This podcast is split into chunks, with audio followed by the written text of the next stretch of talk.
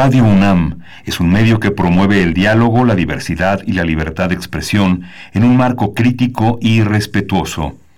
Los comentarios expresados a lo largo de su programación reflejan la opinión de quien los emite, mas no de la radiodifusora. Radio UNAM presenta Primer Movimiento. El mundo desde la universidad. Buenos días, bienvenidos, bienvenidas a Primer Movimiento.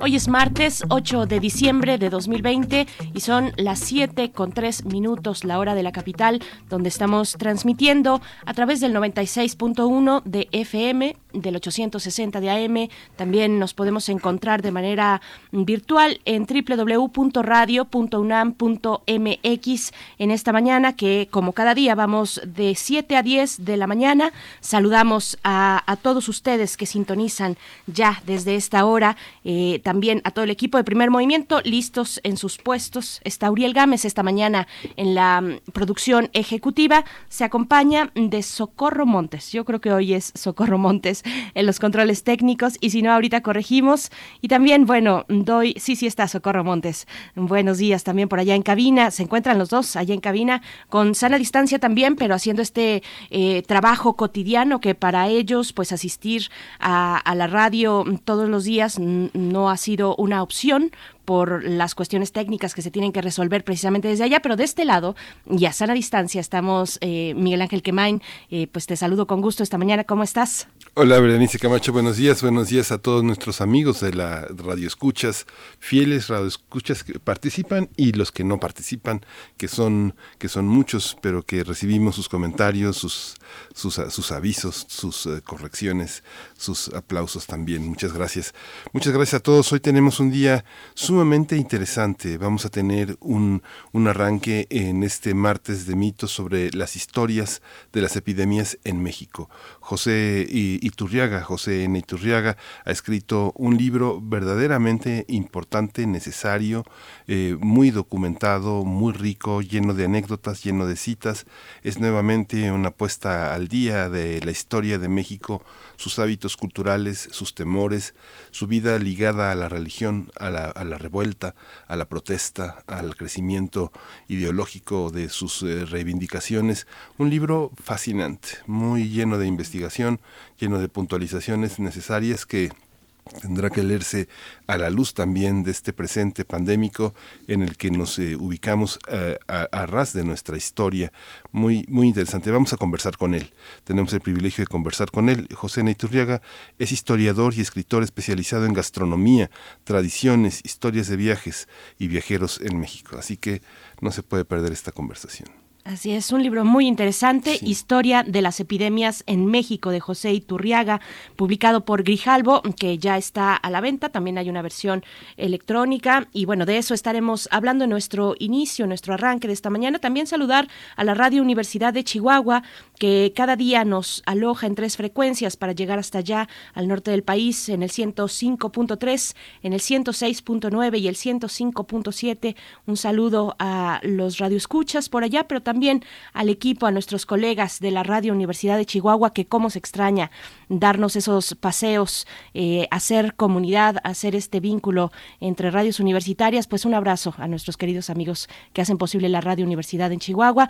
Después tendremos nuestra sección de cada 15 días los martes, Transformación de Conflictos, una sección que dedicamos para hablar de la cultura de paz, que vaya que nos hace falta en este país, que es una deuda, pues una un eje de la vida pública que no podemos soslayar.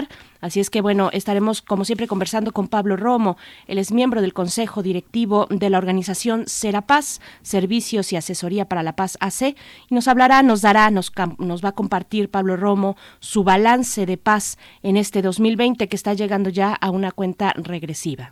Sí, vamos a tener, tendría que aclarar que eh, la referencia que di del libro de historia de las epidemias en México arranca en la antigüedad, con, eh, con desde los griegos hasta la Edad Media, llegando hasta el México prehispánico. Pero bueno, tenemos también, eh, ayer hablamos con Mauricio Rodríguez y, y Samuel Ponce de León en torno al estado de las vacunas. Hoy vamos a hablar de los viajes de fin de año y la epidemia. Con el doctor Jorge Baruch Díaz, el responsable de la Clínica del Viajero, de la Facultad de Medicina de la UNAM y es vocero también de la Comisión para la Atención de la Emergencia del Coronavirus en la UNAM. Así que si piensa salir de viajes o de viaje y o quedarse y recibir a un viajero, tiene que escuchar al doctor Jorge Baruch. Por supuesto. Bueno, después también en nuestra segunda hora vamos a ir con nuestra nota internacional. Las elecciones parlamentarias en Venezuela es el tema al que dedicamos la nota internacional. Vamos a conversar con el doctor Adalberto Santana. Él es doctor en estudios latinoamericanos por esta universidad. Sí, vamos a tener también las, eh, las, las, elecciones en Venezuela. Además, tenemos una, una mesa del día importante después de la poesía necesaria que está hoy en la voz de Berenice Camacho. Por supuesto, con, con, mucho gusto siempre es un privilegio poder compartirles la poesía necesaria de todos los días, porque vaya que es necesaria. Y en nuestra mesa del día vamos a conversar acerca de esta enfermedad COVID-19 y la escritura, la crónica y los productos de ficción resultado del confinamiento en el que todos nos encontramos. Vamos a conversar con Elvia Navarro, ella es directora y editora de yopublico.mx y con Antulio Sánchez, periodista especializado en nuevas tecnologías. Así es que, mm, bueno, todo el día mm, más lo que se vaya acumulando y es un día importante, Miguel Ángel, es un día importante, ya lo decíamos desde ayer, hoy se anunciará eh, y así ya lo han dicho desde días atrás las autoridades sanitarias y federales. Mañana, dice Hugo López Gatel, es decir, el día de hoy presentaremos un, eh, con el presidente López Obrador la política nacional de vacunación contra el virus SARS-CoV-2 tener la vacuna no significa que se terminó la COVID-19 en 2021 en México y el mundo. Se requerirá seguir mitigando la pandemia y al mismo tiempo ampliar las vacunas. Es el mensaje que ya daba el día de ayer Hugo López Gatel. Así es que hoy es un día importante para, para conocer un poco de la ruta que irá marcando los siguientes meses para nuestro país con respecto a la jornada de vacunación. Miguel Ángel, pero nos vamos a ir con nuestra cápsula informativa precisamente sobre COVID-19. COVID-19. Ante la pandemia, sigamos informados. Radio UNAM. La Secretaría de Salud informó que el número de decesos, de lamentables decesos por la enfermedad de la COVID-19 aumentó a 110.074. De acuerdo con el informe técnico ofrecido ayer por las autoridades sanitarias, los casos confirmados acumulados se incrementaron a 1.182.249. En información internacional, la organización Médicos Sin Fronteras afirmó ayer que más de 100 países en la Organización Mundial de Comercio apoyan una propuesta para hacer una excepción a las patentes en torno a COVID-19, que incluye vacunas, medicamentos y diagnósticos. Sí, eh, este Erlen Groningen, el representante de Médicos Sin Fronteras, dijo que la iniciativa de India y Sudáfrica establece que no debe haber estas patentes hasta que no se haya alcanzado una inmunidad colectiva. Sin embargo, dijo que Japón, Canadá, Noruega, Suiza, Estados Unidos y los países que conforman a la Unión se oponen a la propuesta. En información de la UNAM, Alicia Sicardi Contigiani, investigadora del Instituto de Investigaciones Sociales de la UNAM, señaló que las condiciones de habitabilidad que existen en Ciudad de México impactan en la salud de las personas ante la pandemia de la COVID-19, ya que un alto número de familias viven en departamentos pequeños que propician el hacinamiento, sobre todo en zonas populares. En el encuentro virtual Incidencias de las desigualdades de la Ciudad de México durante COVID-19, la especialista en estudios urbanos y regionales sugirió establecer planes de mejoramiento de las casas, así como medidas de emergencia de apoyo a quienes pagan alquiler.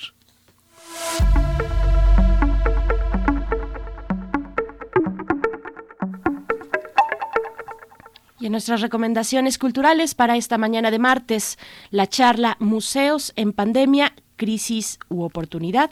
Este martes eh, inicia el foro que ¿qué aprendimos del virus? Y bueno, en este foro se da el contexto de la, de la charla, estrategias de supervivencia cultural. Los participantes son Lucía Vázquez García, Patricia Lanes y Laura Bonilla Merchap, bajo la conducción de Antonio Rodríguez.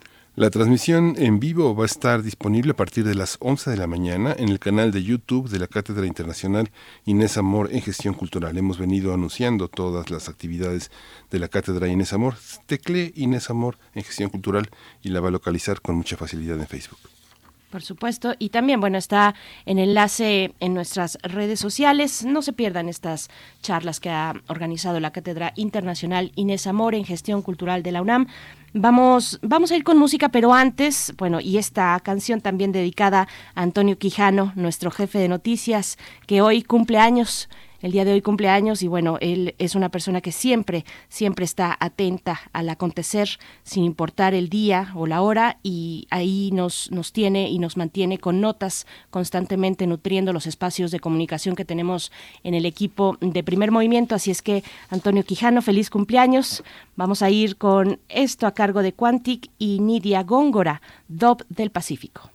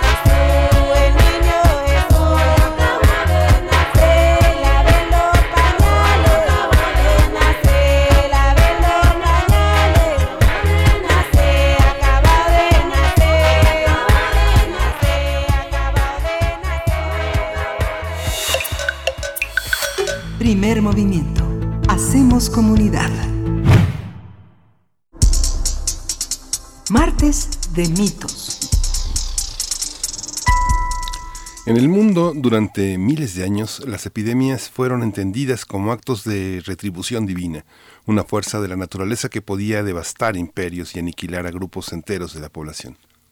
En México, a partir de la llegada de los españoles en el siglo XVI, ocurrieron, ocurrió una serie de terribles catástrofes epidémicas que azotaron a los habitantes de ese entonces. Esta periódica mortandad es considerada como una de las causas que más influyó en la decadencia de las comunidades nativas.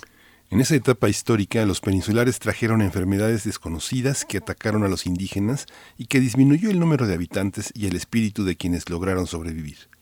El libro Historia de las epidemias en México del especialista José N. Iturriaga realiza un recorrido cronológico por las epidemias que han afectado a México desde la época prehispánica hasta nuestros días. Aunque son innumerables las investigaciones acerca de la historia de eventos epidémicos en el país, hasta ahora no había un volumen breve para un público no especializado y de una lectura fácil atractiva sobre la materia. Pues vamos a conversar esta mañana sobre este libro y el recorrido por las epidemias que han afectado a nuestro país desde la época prehispánica, como ya mencionábamos. Y este día nos acompaña precisamente el autor José N. Iturriaga. Él es autor del libro Historia de las epidemias en México. Es historiador y escritor especializado en gastronomía, tradiciones, historias de viajes y viajeros en México. Y pues es un gusto poder conversar. José N. Iturriaga, gracias por estar esta mañana en Radio UNAM en primer movimiento. Bienvenido. Gracias, Berenice, gracias a ustedes y mucho gusto con eh, estar una vez más en este programa. Desde hace algunos años eh, por ahí estuvimos. Sí, José, eh, qué, qué, qué gusto escucharte de nuevo. Comentábamos en la presentación que es un libro de, de, fácil lectura, pero de fácil lectura quiere decir que el público se amplifica para entender algo que es un fenómeno global y que viene de muy atrás, cómo construir un mundo de referencias que nos hablen de hoy sin que, sin que dejemos de percibir el, el, el anteayer de una manera más o menos clara para definirnos cómo somos actualmente. Eh, ciertamente, Miguel Ángel, el, en realidad la historia como un mero ejercicio intelectual no tiene sentido. Eh, el sentido de la historia es la enseñanza, el aprender de lo pasado para poder entender e incluso hasta donde sea posible inducir el futuro. Bueno, lo cierto es que eh, en este libro, eh, bueno, aprendí enormemente sobre el tema para realizar la investigación. Mi intención es transmitir a los lectores ese aprendizaje que para mí fue verdaderamente pasmoso. Desde luego, una primera reflexión es, pues que nadie de los ocho mil millones de habitantes que tiene el planeta había vivido realmente una pandemia, porque la última fue hace 102 años, la influenza de 1918, y bueno, para que alguien eh, la hubiera vivido y se acordara, pues sería, eh, tendría ahorita más de 110 años y con plena lucidez. Bueno, lo cierto es que eh, otra de las cosas que más destaca en este libro es que el COVID-19 ni remotamente es una de las peores epidemias que haya sufrido el mundo ni nuestro país. No se trata de consolarnos con estadísticas, pero sí es muy interesante eh, dimensionar el COVID frente a lo que ha pasado en el mundo. Por ejemplo, en el siglo XIV, la llamada peste negra en Europa, que en realidad surge desde Asia y también afecta a África, eh, provocó 85 millones de muertos. Estas son cifras eh, pues que han estudiado los demógrafos eh, aplicados a la historia y son más bien conservadoras. Hay quien las eleva a, a rangos aún mayores. Entonces estamos hablando de 85 millones de muertos que en aquel tiempo fueron el 10% de la población de esos continentes. Y la influenza de hace 102 años mató al 5% de la población del mundo. Y, y el COVID ahora, pues estamos un poco arriba de un millón y medio de fallecimientos en todo el planeta. Es decir, eso en porcentaje el COVID, estamos hablando de que ha matado al 0.02% de los habitantes, eh, es decir, uno de cada cinco mil. Esto quiere decir que aquella peste negra, porcentualmente hablando, mató 500 veces más gente, fue, eh, no en números, sino en porcentaje, ya decía, fue mortal 500 veces más.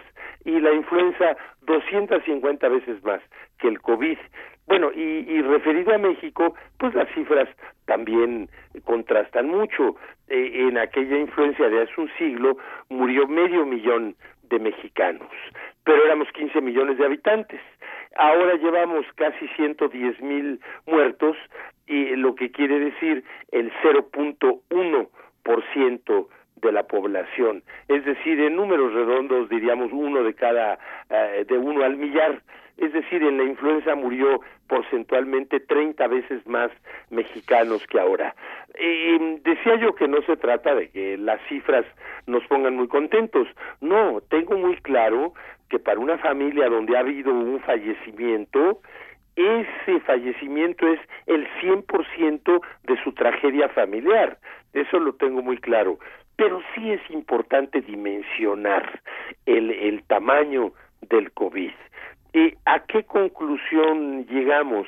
Bueno, que sin la menor duda la ciencia médica ha avanzado muchísimo y hablando del COVID, estamos hablando de la ciencia médica en cuanto a prevención, porque en cuanto a vacuna y a medicinas, pues eh, ayer empezaron las vacunas en Inglaterra, las medicinas por ahí se está probando alguna, realmente lo que el gran cambio hasta ahorita con el COVID es la prevención.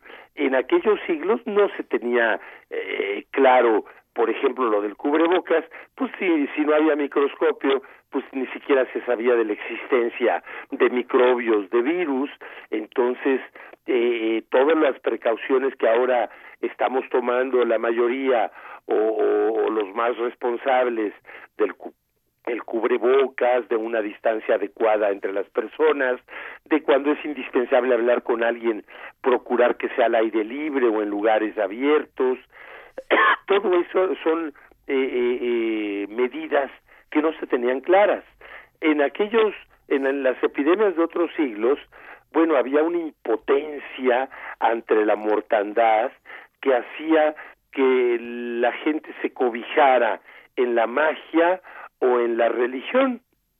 De hecho, eh, eh, pues todavía hasta la fecha eh, muchas personas apelan al apoyo divino eh, de los santos, de Dios o del Dios que tenga cada quien para que lo proteja contra la contra la epidemia. Pues aquello era por la impotencia, pero realmente bueno, ahora tenemos otros otros recursos desde luego más científicos empezando pues por la vacuna de la vacuna es muy interesante mencionar como en el libro se lee que la primera vacuna que existió fue contra la viruela y se desarrolló justo al final del siglo XVIII por eso se empezó ya con el siglo XIX a vacunar contra la viruela en, eh, paulatinamente en diversos países del mundo. A México llegó hacia 1804. Eh, bueno, lo cierto es, eh, un dato interesante lingüístico, vacuna viene de ganado vacuno, es decir, de las vacas, porque esta vacuna que se desarrolló en Francia por un científico Jenner eh, le fue a través de una infección que provocaba en el pecho de las vacas. Entonces el nombre de vacuna para la de la viruela proviene de esto y se generalizó. Y ahora, como bien sabemos, bueno, vacuna se le llama eh, a cualquier otra eh, contra cualquier otra enfermedad y obviamente ya no es a partir del, del pecho del ganado vacuno. Eh, lo cierto es que es increíble que en pleno siglo XXI todavía hay mucha gente eh, que no cree, bueno, eh, eh, ya no digamos eh, que no creen en el COVID, esos están eh, verdaderamente en otro planeta, eh, que no creen en las vacunas y que tienen reticencias ante las vacunas. justo en el siglo XIX hubo movimientos sociales muy importantes antivacunación. En Inglaterra fueron famosas las ligas antivacunación a las que se sumaron decenas de miles de personas. Bueno, eso se fue superando pero incluso todavía muy al principio del siglo XX en Estados Unidos hubo eh, ante la vacunación obligatoria de la viruela en Estados Unidos hubo alguien que se amparó contra esa obligatoriedad de vacunarse contra la viruela.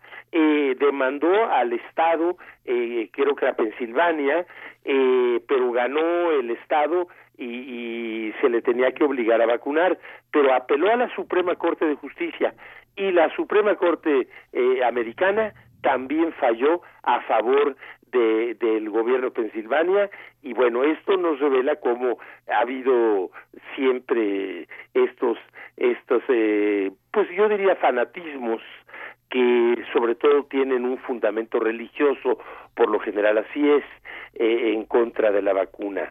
Y digo por lo general, porque en, en épocas más recientes eh, se ha hecho una especie de mezcolanza de movimientos muy válidos en los que yo creo eh, lo orgánico, lo, lo verde, que en alimentos, bueno, no cabe la menor duda lo recomendable que es eso, pero eh, digo mezcolanza porque dentro de todo este cóctel, que si orgánico, que si verde, entra el no meterle al cuerpo nada que no sea eh, eh, eh, natural y por lo mismo también antivacunación. Bueno, yo creo que se están jugando el pellejo quienes estén en esa posición eh, actualmente. En fin, en el libro viene efectivamente la revisión histórica de las epidemias en México. Tenemos el antecedente más remoto es el abandono en el siglo IX de nuestra era de ciudades como Palenque y Yaxchilán, en donde no hay una prueba contundente que se hayan abandonado por epidemias, pero sí es lo más probable porque fueron ciudades que se abandonaron en pleno apogeo cultural, científico, eh, eh, urbano en general, y entonces el que hayan sido abandonadas no tiene ninguna otra explicación verosímil más que alguna epidemia. Eh, cuando sí ya está documentado, y aquí el documento hablamos de códices, es dos siglos después, el siglo XI, cuando en el año 1052 los toltecas abandonan la capital de su de su de esa civilización azteca, eh, tolteca que es Tula era Tula eh, desde luego en el actual estado de Hidalgo. Entonces ahí sí hay referencias de que se debió a alguna enfermedad. Pero ya en México a partir de la llegada de los españoles eh, tenemos ya una serie de epidemias documentadas. A partir de 1520 con la de viruela que desde luego trajeron esa enfermedad los españoles. No se conocía en el continente americano la viruela.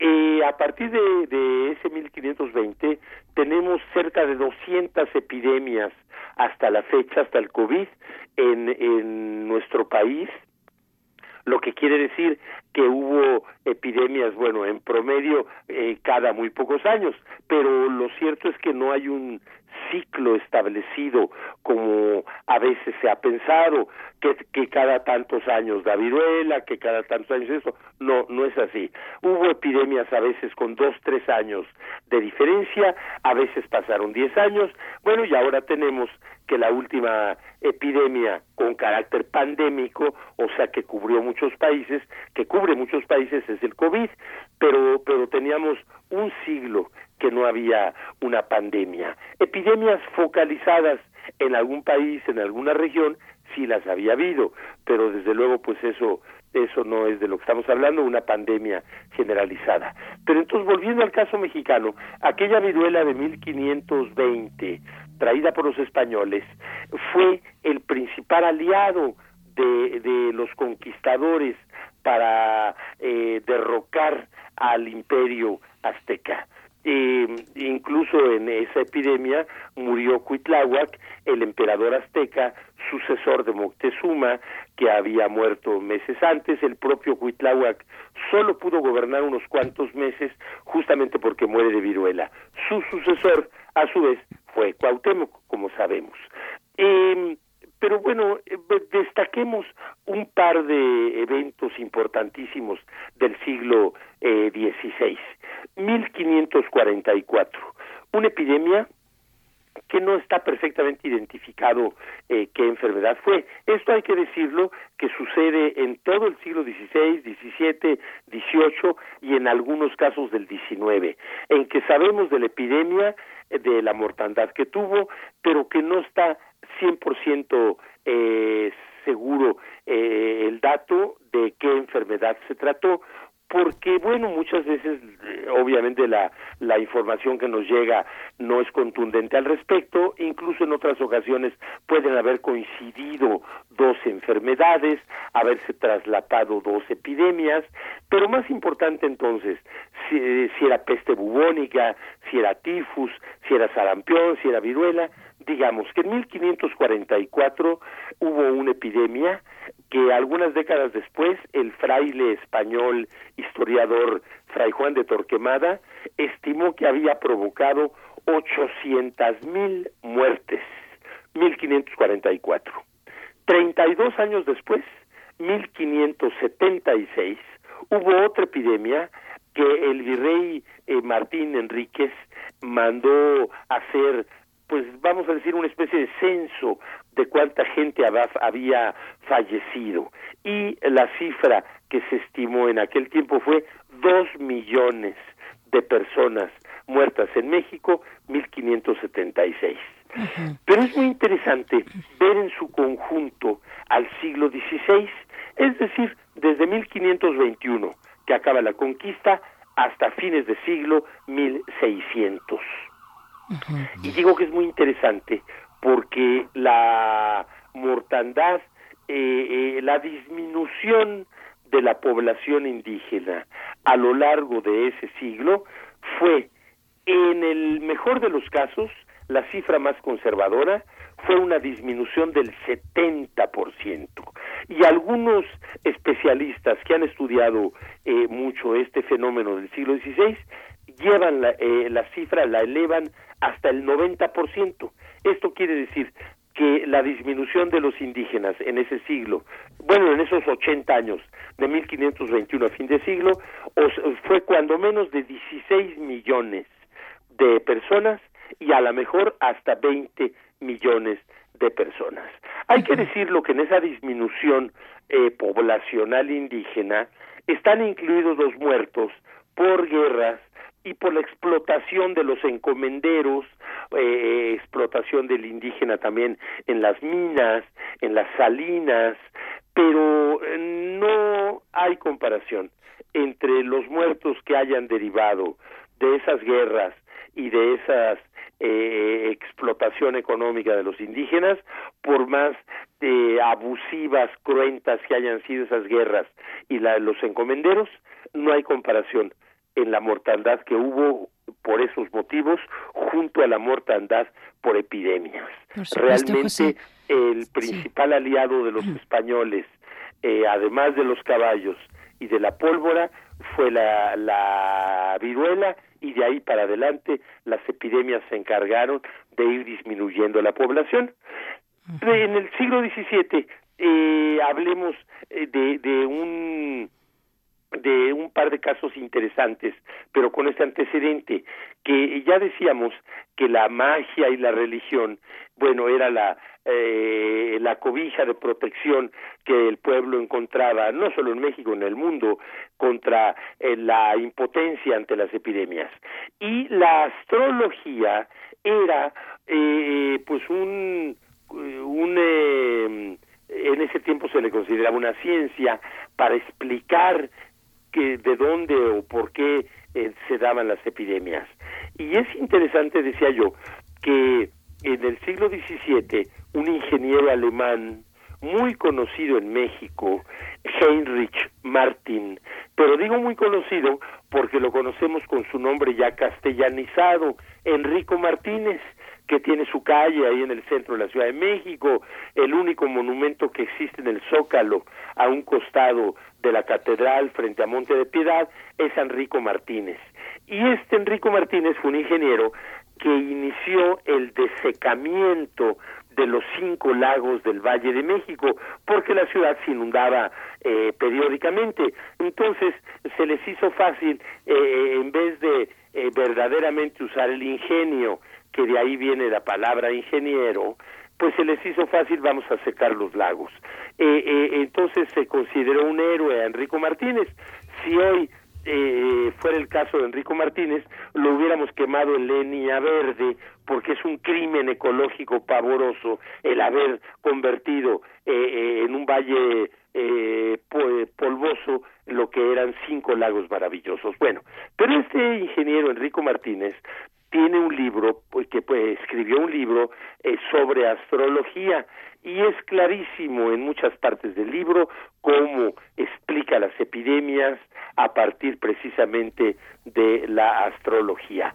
Y hay el caso también de un médico, el doctor Diego Cisneros, español de la Universidad Complutense de Madrid, en esos mismos primeros años del siglo XVII, que vino a México bueno, la Complutense en aquel tiempo no se llamaba así, pero su antecedente. Y a Diego Cisneros aquí en México le revalidan su título de médico por la Universidad de México, antecedente también de nuestra actual UNAM. Y Diego Cisneros, en un libro que publica, y expresamente también atribuye a la posición de los astros, planetas y estrellas la, eh, eh, la causa de las epidemias. Bueno, en ese mismo siglo XVII, eh, finales, 1695, muere Sor Juana Inés de la Cruz, el, eh, la más grande poeta, incluidos hombres y mujeres, de los tres siglos del virreinato que tuvo la Nueva España, que tuvimos eh, en México. muere precisamente Sor Juana por una epidemia y en su convento, el de San Jerónimo, que está ahí en las calles de Izazaga, murieron una de cada diez monjas, o sea que murieron varias decenas de monjas. Y bueno, en la capital, desde luego, pues fue una epidemia que arrasó también con, con cantidad de personas. Ya decíamos que en el siglo XVIII se inventa a finales la vacuna contra la viruela, la inventa un inglés, había yo dicho Francia, no, es un inglés, Eduardo Jenner. Y, y, y hay que decir que se inventa la vacuna, pero ya existía un procedimiento previo que en Europa se usaba desde principios de ese mismo siglo XVIII, eh, que era la variolación, que no es lo mismo.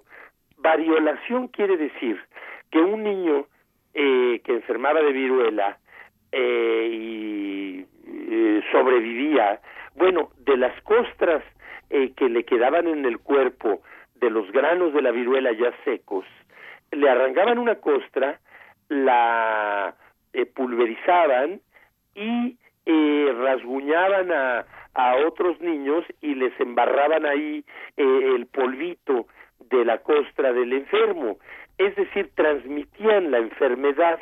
Esto es la variolación. La vacuna es a partir del mismo principio de inocular un poquito de la enfermedad, pero sin el riesgo de, inocular la enfermedad total, sino simplemente un indicio, por decirlo así.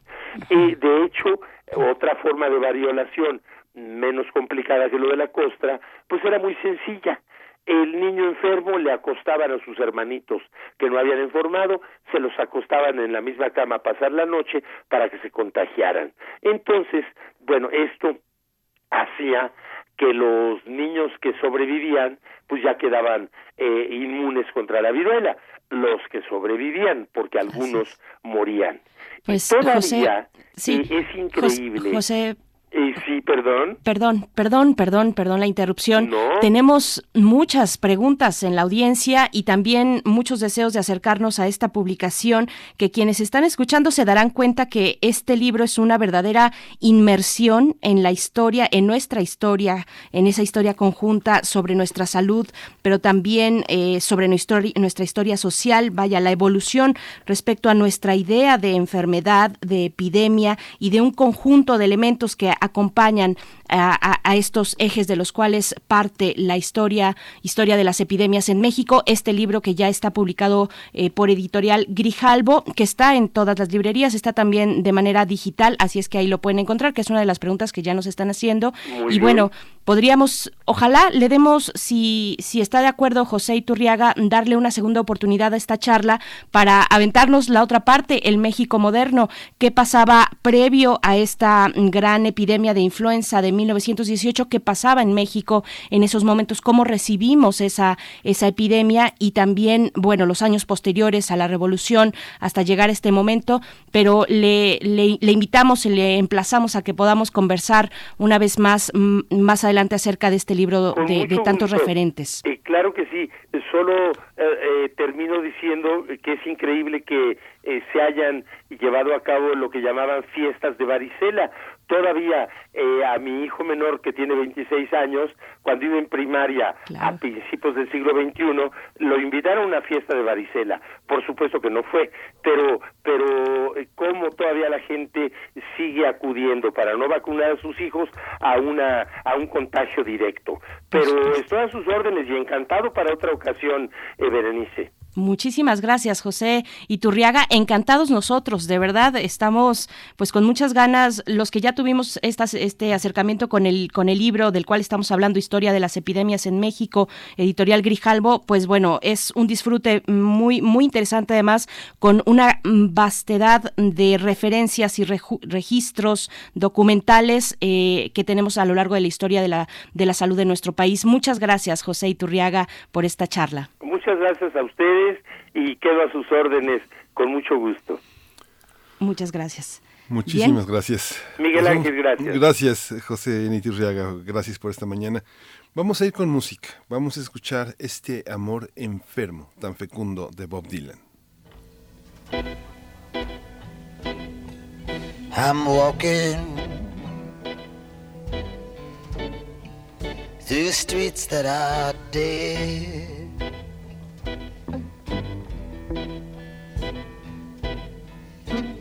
Walking, walking with you in my head.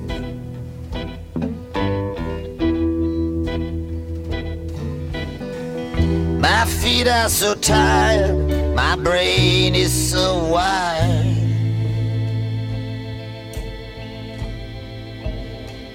And the clouds are weeping.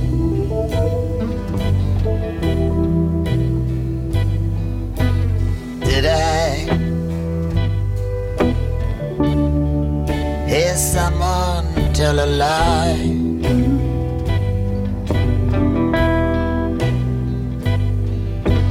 Did I hear someone's distant cry?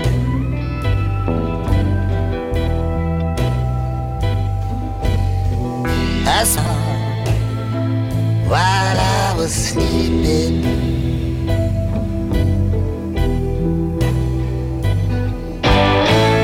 I'm sick of love, that I'm in the thick of it.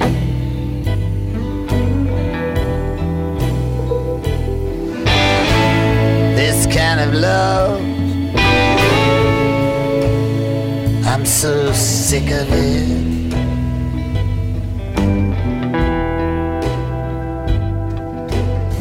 See. I see lovers in the meadow.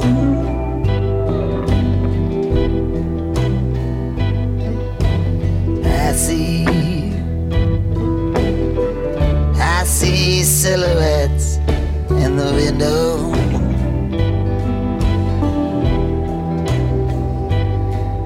I watch them till they're gone and they leave me hanging on to a shadow.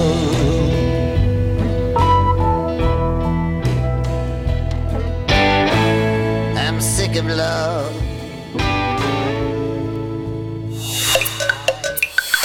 Primer movimiento. Hacemos comunidad. Transformación de conflictos. Damos la bienvenida a Pablo Romo. Él es miembro del Consejo Directivo de la organización Serapaz, Servicios y Asesoría para la Paz AC, y nos acompaña aquí en este espacio cada 15 días para hablar de la cultura de paz y en esta mañana para hacer un balance precisamente, ahora que estamos ya llegando a los últimos momentos de este año 2020, un balance de paz para este año. Pablo Romo, ¿cómo te encuentras esta mañana? Qué gusto saludarte. Estamos aquí, Miguel Ángel Quemain y Berenice Camacha. ¿Cómo estás? ¿Qué tal, eh, Berenice? ¿Qué tal, Miguel Ángel? Buenos días. Hola, Pablo, buenos días. Este, buenos días al auditorio. Pues estamos eh, en el balance justamente porque estamos ya prácticamente cerrando el año. Y creo que vale muchísimo la pena hacer este balance en el contexto del 72 aniversario de la Declaración Universal de los Derechos Humanos, que será en un par de días, y, y en este aniversario, con este cierre de año, vale la pena pensar en la paz en el 2020.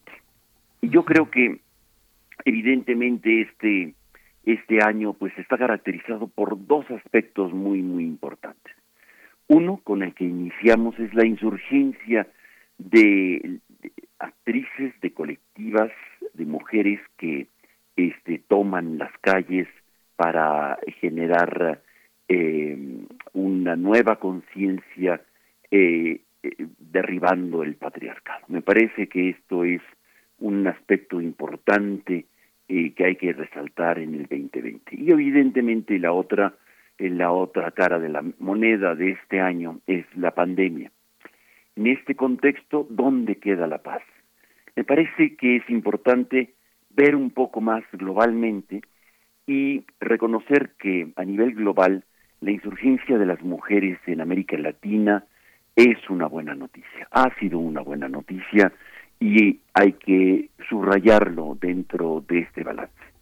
Evidente, por otra parte, la pandemia hace caer en cuenta de la fragilidad que como seres humanos estamos eh, en una condición de eh, sometimiento a estas cosas que parecerían invisibles y que nos han generado una una eh, situación de, de, de tensión de miedo en algunos casos y bueno ha hecho una catástrofe a nivel de de sobre todo de la economía de muchas personas.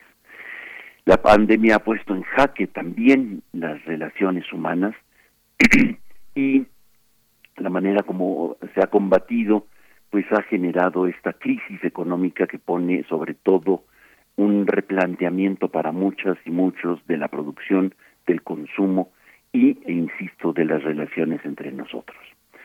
Los pobres son quienes más eh, han sufrido eh, la pandemia y las consecuencias económicas, que, se, que acentúa este, en este año lo vemos con mayor claridad, las diferencias sociales, las diferencias entre quienes tienen posibilidades y quienes no, quienes tienen una salud adecuada y quienes no la tienen.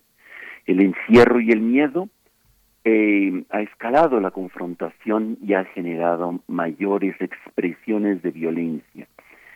Eh, hay más feminicidios, menos capacidad de procesar las diferencias, hay eh, una situación de mayor intolerancia, hay en esta lucha por la supervivencia eh, hay una frustración de enojo y eh, en cierto sentido en muchas ocasiones un sentimiento de acorralamiento.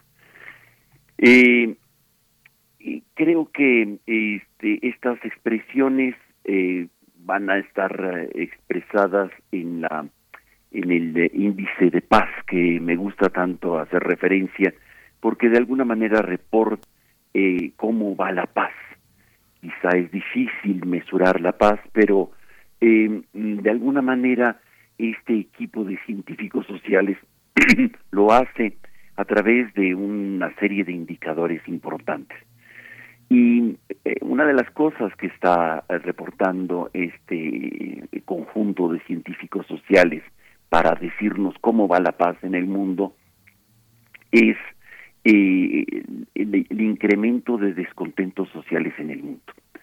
Eh, también se manifiesta y se ha manifestado muy claramente, que va desde Polonia con las restricciones de los derechos de la mujer, en Francia, increíblemente, con esta ley que prohíbe grabar las acciones de la policía, en Chile, eh, las manifestaciones a favor de un referéndum que cambie la constitución eh, de la dictadura de Pinochet, en Bielorrusia las manifestaciones en contra del autoritarismo, en Hungría por la libertad de expresión, lo mismo que en Turquía, en Honduras las manifestaciones amplias por la transparencia y en contra de un presidente de dudosa reputación, en Guatemala las manifestaciones que hemos visto y contemplado en los últimos en las últimas semanas muy importantes en contra y en repudio, sobre todo por los aspectos de, del salario y de justicia. En Bolivia, los cambios políticos y en Brasil también el repudio a un autoritarismo este impertinente. Por citar solamente algunas de las expresiones que hemos visto a lo largo de este 2020 histórico que vamos a recordar. La paz, cómo se encuentra, cómo se ha construido en México, Quizá es difícil hacer un balance de la agridulce desilusión que eh, se vive en México, sobre todo frente a las expresiones frustrantes del incremento de la violencia y de los homicidios. De hecho, el mismo índice de paz nos señala que el homicidio se ha convertido ahora en la primera causa de muerte entre las personas que van de los 15 a los 44 años. Es inaudito esto. Sin embargo, es una realidad que tenemos que afrontar si queremos construir la paz. Y es el homicidio, imagínense, la cuarta más frecuente entre niños de 5 a 14 años. Creo que es tan dramático como la misma pandemia o quizá más. La incapacidad de judicializar eh, la corrupción pues eh, todavía estamos en, eh, en, el balcón de espera eh, viendo pasar este, los acontecimientos y el tiempo y no vemos claro cómo se va a procesar todo este todo este sistema que se convirtió de corrupción. Los feminicidios han incrementado y mucho lo tiene la pandemia, pero no por la pandemia en sí mismo, sino la violencia interiorizada, e incapaz de procesarlo de otra manera.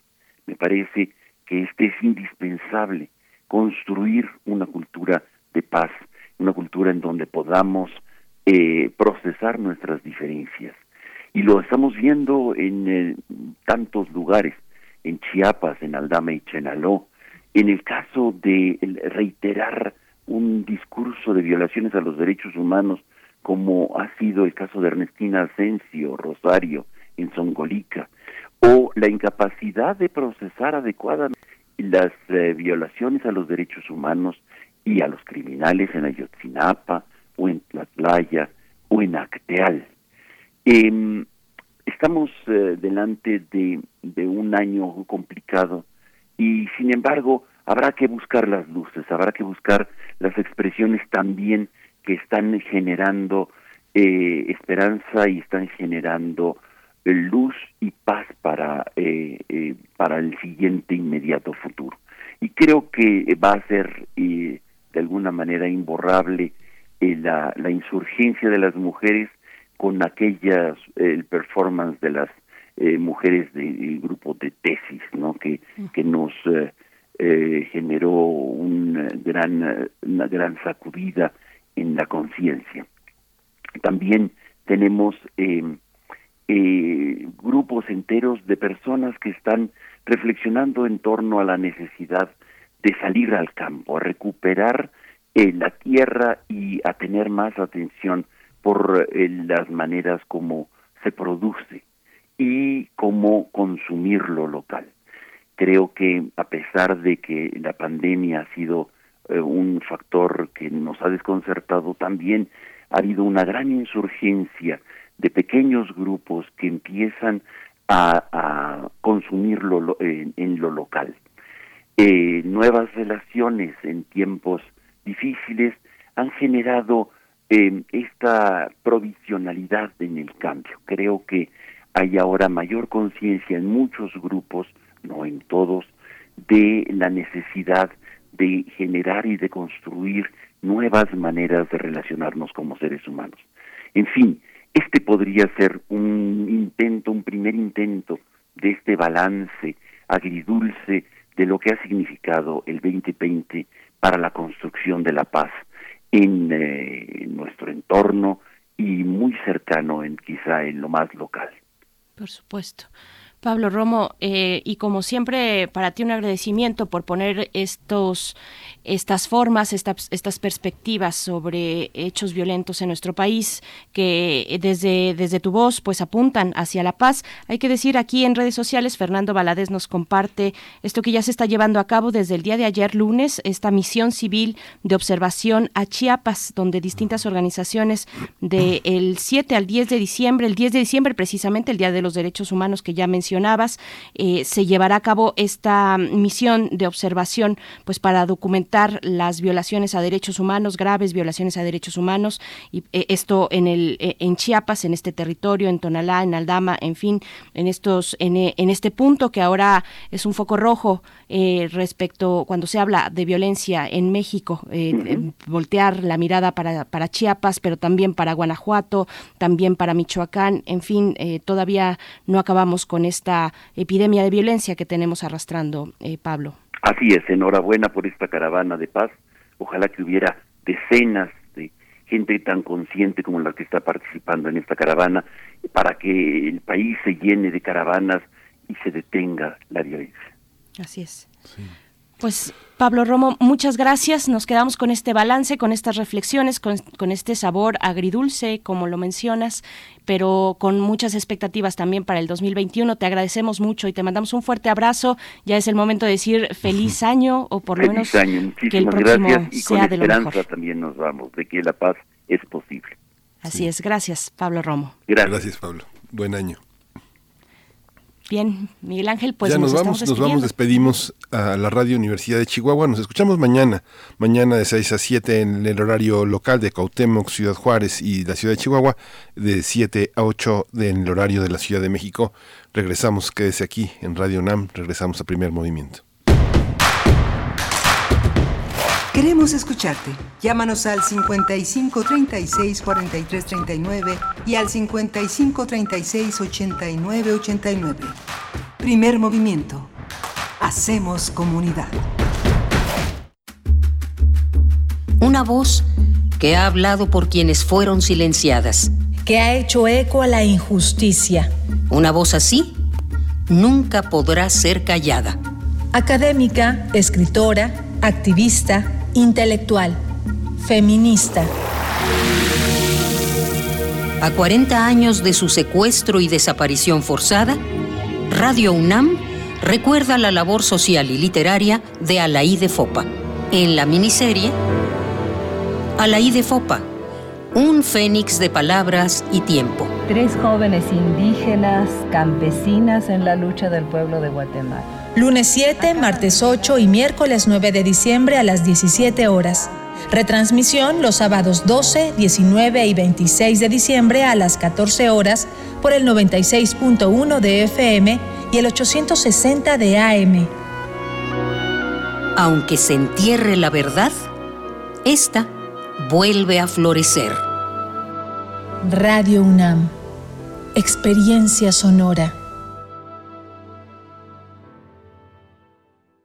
Saúl llega hasta donde empieza Luisa y donde termina Luisa empieza Sandra. Rafa empieza aquí y Fátima ayuda a que suceda. Manuel quien abre espacio a Elena para que Natalia ayude a Liliana, a Ana y Lidia. Y esta invita a Livia quien se junta con Viviana. Víctor acepta. Para decidir quién va a ocupar los más de 21.000 cargos que se elegirán en las elecciones de 2021, tenemos que estar todas y todos. Es importante, tienes que estar. Este 2021 contamos todas, contamos todos. INE. Son tiempos de contingencia. Hay que quedarse en casa para proteger tu salud y la de todos. Sigue estos sencillos consejos para mantenerte sano. Aliméntate de manera saludable. Limita el consumo de alcohol y de bebidas azucaradas. No fumes. Haz ejercicio. Convive con tu familia. Comparte las labores de la casa. Escucha música, lee y juega con tus hijos. Para más información visita coronavirus.gov.mx. Y quédate en casa. Gobierno de México por convivir, por gimnasia mental, por aprender. Hay muchos motivos para disfrutar de una buena charla. Ahora imagínate si además de todo le ponemos poesía. Cultivemos el gusto por el arte escrito y el ejercicio de la imaginación al lado de María Ángeles Comezaña en Al compás de la letra. Rutas literarias para viajar entre textos, poemas y cartas todos los jueves a las 18 horas por el 96.1 de FM. Radio UNAM, Experiencia Sonora.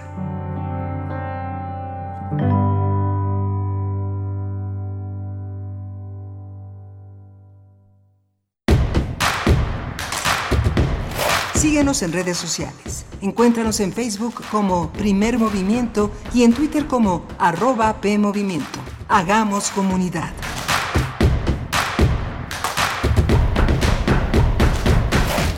Hola, buenos días. Hoy es martes, martes 8 de diciembre y estamos en primer movimiento. Bienvenidos, bienvenidas, bienvenida a la radio Nicolaita que nos escuchamos de 8 a 9 de la mañana en el horario de la Ciudad de México. En Chihuahua tenemos un cambio de horario, una hora menos en ese gran estado, en ese gran estado del norte del país. Está Socorro Montes en la cabina, en los controles técnicos, está Uriel Gámez en la producción ejecutiva y ya, Berenice Camacho, ya tenemos un plan de vacunación. ¿Ya estás lista? Estamos, estamos listos. Muy buenos días. Bienvenida a la radio Nicolaita. Miguel Ángel, buenos días. Buenos días a todo el equipo y a ustedes que nos escuchan desde muy temprano o si apenas sintonizan. Efectivamente, pues está llevándose a cabo la conferencia matutina en Palacio Nacional, donde ya van saliendo distintas informaciones. Son 50 millones de dosis de vacunas que México ya pactó, dice el canciller Marcelo Ebrard, y también habla del mecanismo COVAX, que tiene nueve proyectos de vacunas. Así es que, bueno, estamos precisamente viendo esto en, en este momento, este Plan Nacional de Vacunación contra el virus del SARS-CoV-2. Miguel Ángel. Sí, gracias a Toño Quijano que está eh, transcribiendo de alguna manera, poniéndonos al día con la conferencia matutina. Justamente se ha señalado las etapas en las que será cubierta la, la, vacunación. Se señala que llegará a, en la tercera semana de diciembre. El personal de salud va a ser la primera etapa de vacunación, el personal que está en la primera línea que está eh, salvando las vidas y arriesgando su propia vida y de sus familiares al estar en ese territorio. La etapa 2 va a ser en febrero, de febrero a abril, personal de salud, años, en abril, mayo, las personas de 50 a 59 años, la etapa de mayo a junio, es personas de 40 a 49 años. El subsecretario Gatel ha señalado hace unos minutos que esta población de, a partir de los 40 años empieza a ser vulnerable, empieza a agravarse el espectro de la enfermedad y de junio a, marzo, de junio de 2021 a marzo de 2022, el resto de la población. Justamente Marcelo Ebrard ha empezado a explicar que la llegada de las vacunas va a ser paulatina. muchos se reían de 250 mil vacunas para qué sirven en un país de 120 millones.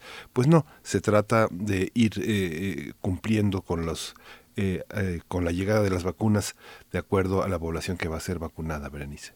Por supuesto, pues bueno, ya está circulando este plan de vacunación donde se encuentra usted. Bueno, la meta es de cobertura es al menos eh, del 75% de la población de entre 16 años y más eh, con el objetivo de reducir las muertes por SARS-CoV-2. En el último punto de los grupos prioritarios, en el número 7, se encuentra la población menor de 40 años. Y como decías, bueno, a la vanguardia van los trabajadores de salud que, están en este riesgo, pues que, que, es eh, obvio y que han salido pues como héroes, como heroínas ante este momento, pero poniendo en riesgo su propia salud.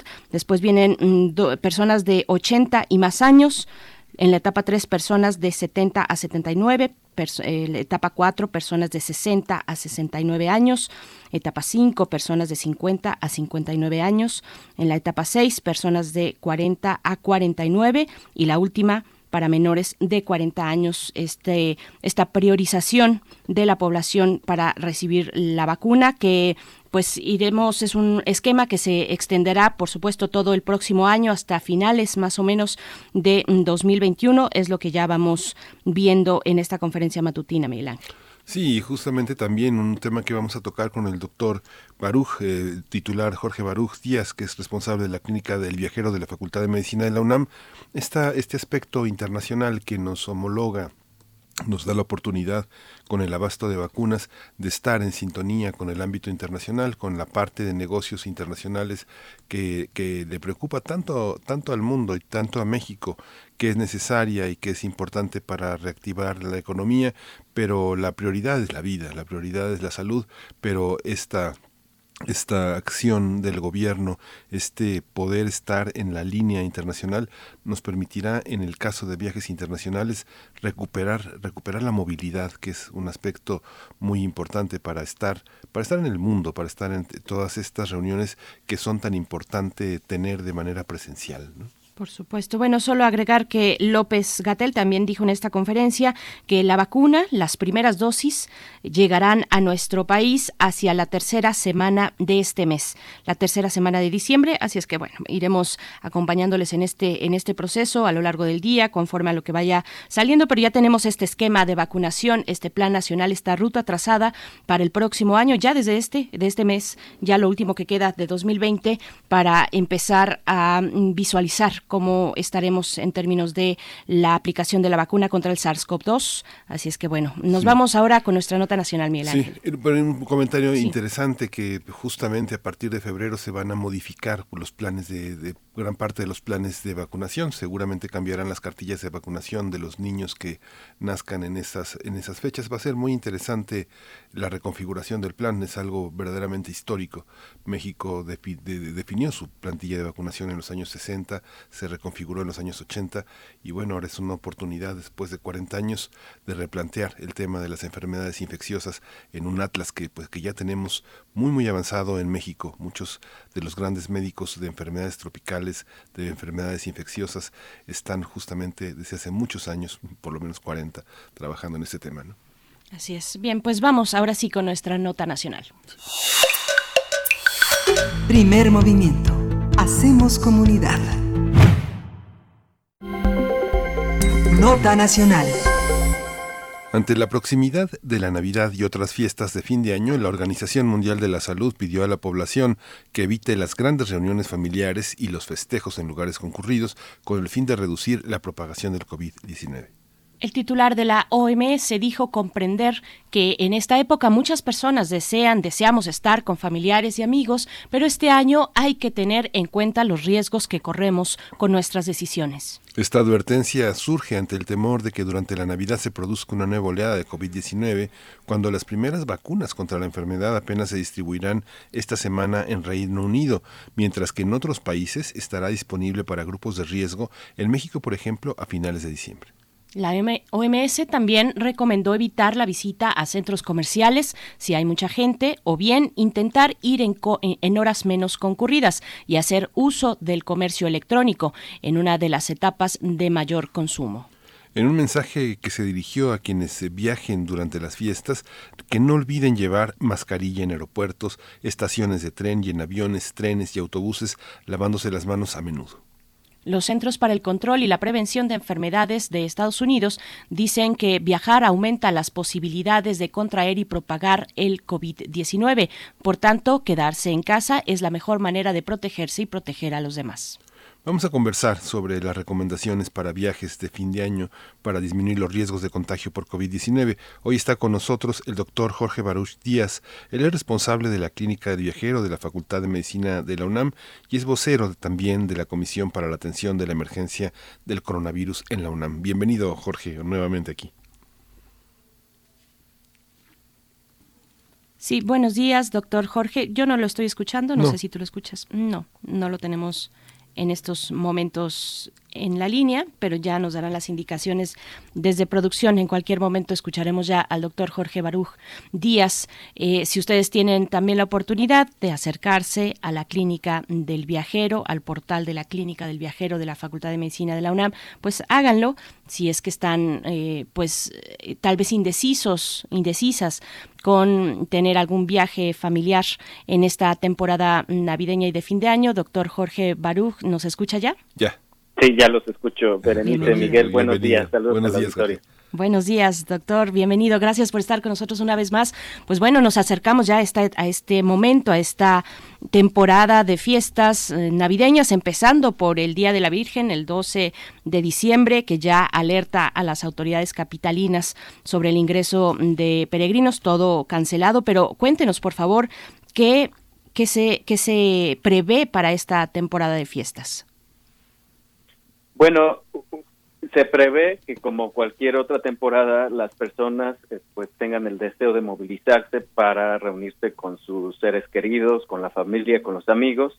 Sin embargo, eh, también se prevé establecer campañas intensas eh, entre la sociedad civil organizada, la iniciativa privada y, privada y el gobierno de México para poder hacer un llamado uniforme hacia quedarse en casa, eh, finalmente esta pandemia vino a cambiar la forma en la que nosotros interactuamos socialmente y una manera muy importante de limitar la transmisión de los contagios es a través de disminuir nuestra interacción social.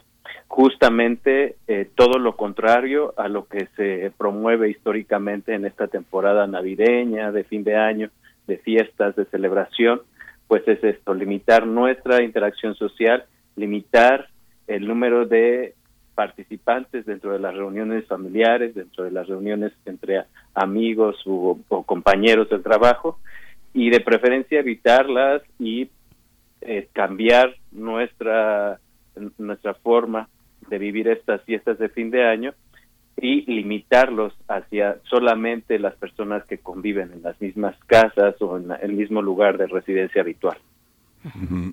Es que implica, Jorge, toda una reconfiguración de la manera en la que construimos nuestros afectos. Fíjate que cuando empezó el tema de, tema de la pandemia, este, mi compañera Berenice Camacho, Frida Saldívar, eh, Uriel Gámez, todos nos comprometimos de una manera muy rigurosa a cuidar a cuidarnos para seguir estando al, frente eh, trabajando en el en el programa pero conforme fue avanzando y nos tuvimos que retirar cada quien con esta sana distancia eh, también está el planteamiento de la reducción de los afectos los padres, los hermanos, este, los sobrinos, todo toda una parte en la que la corporalidad, el abrazo, el, estrechar esos lazos es muy vital. ¿Cómo, eh, cómo, cómo, reconfigurar estas relaciones? El, el, titular de la OMS decía, ahora sí vamos a ser responsables de nuestras decisiones. ¿Cómo, ¿Cómo reducir los grupos de una manera sin riesgo? Uno piensa que puede, si tu hermano vive muy cerca y se pueden establecer relaciones de comunicación, pasar la tarde juntos. Ahora esto tenemos que evitarlo. ¿Cómo reconfigurar todo? Eh, no juntarse dos familias, no juntarse tres familias, evitar las celebraciones, evitar las compras. ¿Cómo hacerlo, Jorge? ¿Cómo reconfigurar? ¿Cómo, desde un punto de vista médico-social, cómo tenemos que hacer eso con los olores, los abrazos, la sensación de la voz, todo este, todo este mundo? ¿eh? Bueno, en primer lugar está la conciencia que nosotros eh, generamos o nos formamos con respecto a la enfermedad y a la infección. Recordemos que uno, una parte muy importante de este nuevo virus SARS-CoV-2 que provoca COVID-19 es justamente que muchos, por lo menos el 20% de las personas, eh, llegan a ser asintomáticas. Esto quiere decir se contagian, adquieren el virus, se infectan nuestras vías respiratorias y tenemos la capacidad de contagiar a otros sin darnos cuenta. Entonces, esto eh, después genera que otras personas más vulnerables puedan contagiarse y puedan desarrollar la enfermedad como tal que se llama COVID-19. Entonces, mientras nosotros tengamos bien clara esta forma de contagio, esta forma de transmisión y la forma de que se presenta este COVID-19, este nuevo coronavirus, pues vamos a poder eh, comprender por qué es importante limitar nuestra interacción social. Y es importante precisamente porque a través de la movilidad, de los viajes, de la interacción social, es cuando nosotros transmitimos esta enfermedad y sobre todo la transmitimos justamente en los espacios cerrados, poco ventilados, cuando nosotros estamos muy cerca uno de otros sin darnos cuenta, que justamente es cuando estamos comiendo. Cuando estamos comiendo nos retiramos el cubreboca, cuando estamos platicando y nos retiramos el cubreboca, bueno, entonces nuestra probabilidad de contagio cuando estemos cerca de una persona aumenta eh, muy, muy importantemente y a través de estas reuniones familiares, a través de estos viajes, a través de permanecer en las cabinas de autobús un tiempo prolongado o a través de acceder a los baños públicos sin contar con un tapaboca, a través de acceder al transporte público sin eh, estarnos desinfectando constantemente las manos, sin guardar la sana distancia, bueno, es cuando nosotros aumentamos nuestras probabilidades de contraer el virus, no darnos cuenta y así transmitirlo a través de múltiples personas. Y es que con respecto a lo que menciona Miguel Ángel, eh, es finalmente un ejercicio muy muy complicado hacer esta distinción en lo emocional, en los afectos, porque nuestros seres queridos pues no representan una amenaza, sino todo lo contrario, hasta este momento que llegó la pandemia, hasta este momento donde nosotros mismos podemos ser eh, un, agente infeccioso para las personas que más queremos. Y, y es una decisión ahí emocional que es muy difícil dar ese paso y suponer que nuestro hermano, nuestra hermana puede suponer un riesgo o nosotros para ellos. Pero pensando también en, esta temporada vacacional, doctor Baruch, eh, ¿qué, ¿qué, acciones se están llevando a cabo a nivel internacional con respecto a la movilidad aérea, por ejemplo, y para el caso de nuestro país, con respecto a la movilidad terrestre, los autobuses, en fin, eh, cómo está esa situación en este momento? Mira, las acciones que se están llevando a cabo, en primer lugar, es informar a la población sobre el riesgo. Y en este sentido, eh, identificamos tres oportunidades de informar a la población. La primera es que deben de identificar el nivel de riesgo a los cuales se pueden exponer. Definitivamente, este riesgo pasa por la estratificación del riesgo dependiendo eh, si contamos con alguna mm, enfermedad preexistente o alguna condición que nos eh, aumente la probabilidad de desarrollar complicaciones sobre COVID-19 en caso de enfermar. De tal manera que, eh, la, eh, digamos que un objetivo de la comunicación es que las personas identifiquen su propio riesgo y sean conscientes de él. Por lo tanto, si nosotros contamos con obesidad, con enfermedades cardíacas, con diabetes, con problemas respiratorios, bueno, entonces contamos con un factor de riesgo importante para poder desarrollar complicaciones y por lo tanto, así como la edad, edad mayor a 60 años, y por lo tanto hay que limitar este tipo de viajes, hay que posponerlos de preferencia eh, para la segunda mitad del próximo año. Ahora, la otra, el otro componente que es importante es estar conscientes que debemos de aceptar el riesgo de viajar si es que tomamos esta decisión. Y esta aceptación del riesgo pasa no solamente por lo individual, sino por lo colectivo. Recordemos que muchas de las personas no viven solas, viven con otras, conviven con otras personas dentro de una vivienda, y entonces si nosotros vamos a viajar, debemos de estar conscientes en aceptar el riesgo de regresar con una probabilidad de eh, estar infectados y poder transmitir este tipo de virus a otras personas con las que convivimos habitualmente. Entonces, eh, la segunda eh, parte, que es la aceptación del riesgo, pasa con una decisión colectiva y se debe de compartir, de tal forma que si nosotros regresamos y eh, convivimos con nuestra esposa, nuestra pareja que está embarazada, bueno, entonces es un riesgo mayor el cual tenemos que estar dispuestos a aceptar. Igualmente, si nosotros convivimos con uno de nuestros hijos que está cursando con una quimioterapia con un padecimiento de cáncer, entonces ese riesgo aumenta y se comparte. Y la siguiente etapa o el componente de el proceso de decisión para viajar o no también radica en las características del itinerario. Las características del itinerario van a determinar también nuestro riesgo de viaje. De tal manera que no es lo mismo viajar en una cabina de avión que viajar en una cabina de autobús. Recordemos que una cabina de avión es segura en el momento en el que todos respetan las medidas como el uso del cubreboca, la careta facial, la desinfección constante en manos y aparte el ambiente aporta ciertas medidas de seguridad como la ventilación, la recirculación del aire, la filtración con filtros de alta eficiencia y la dirección del aire que es en una sola dirección y de arriba hacia abajo, no hacia el comportamiento. El comportamiento debe ser fundamental que lo modifiquemos.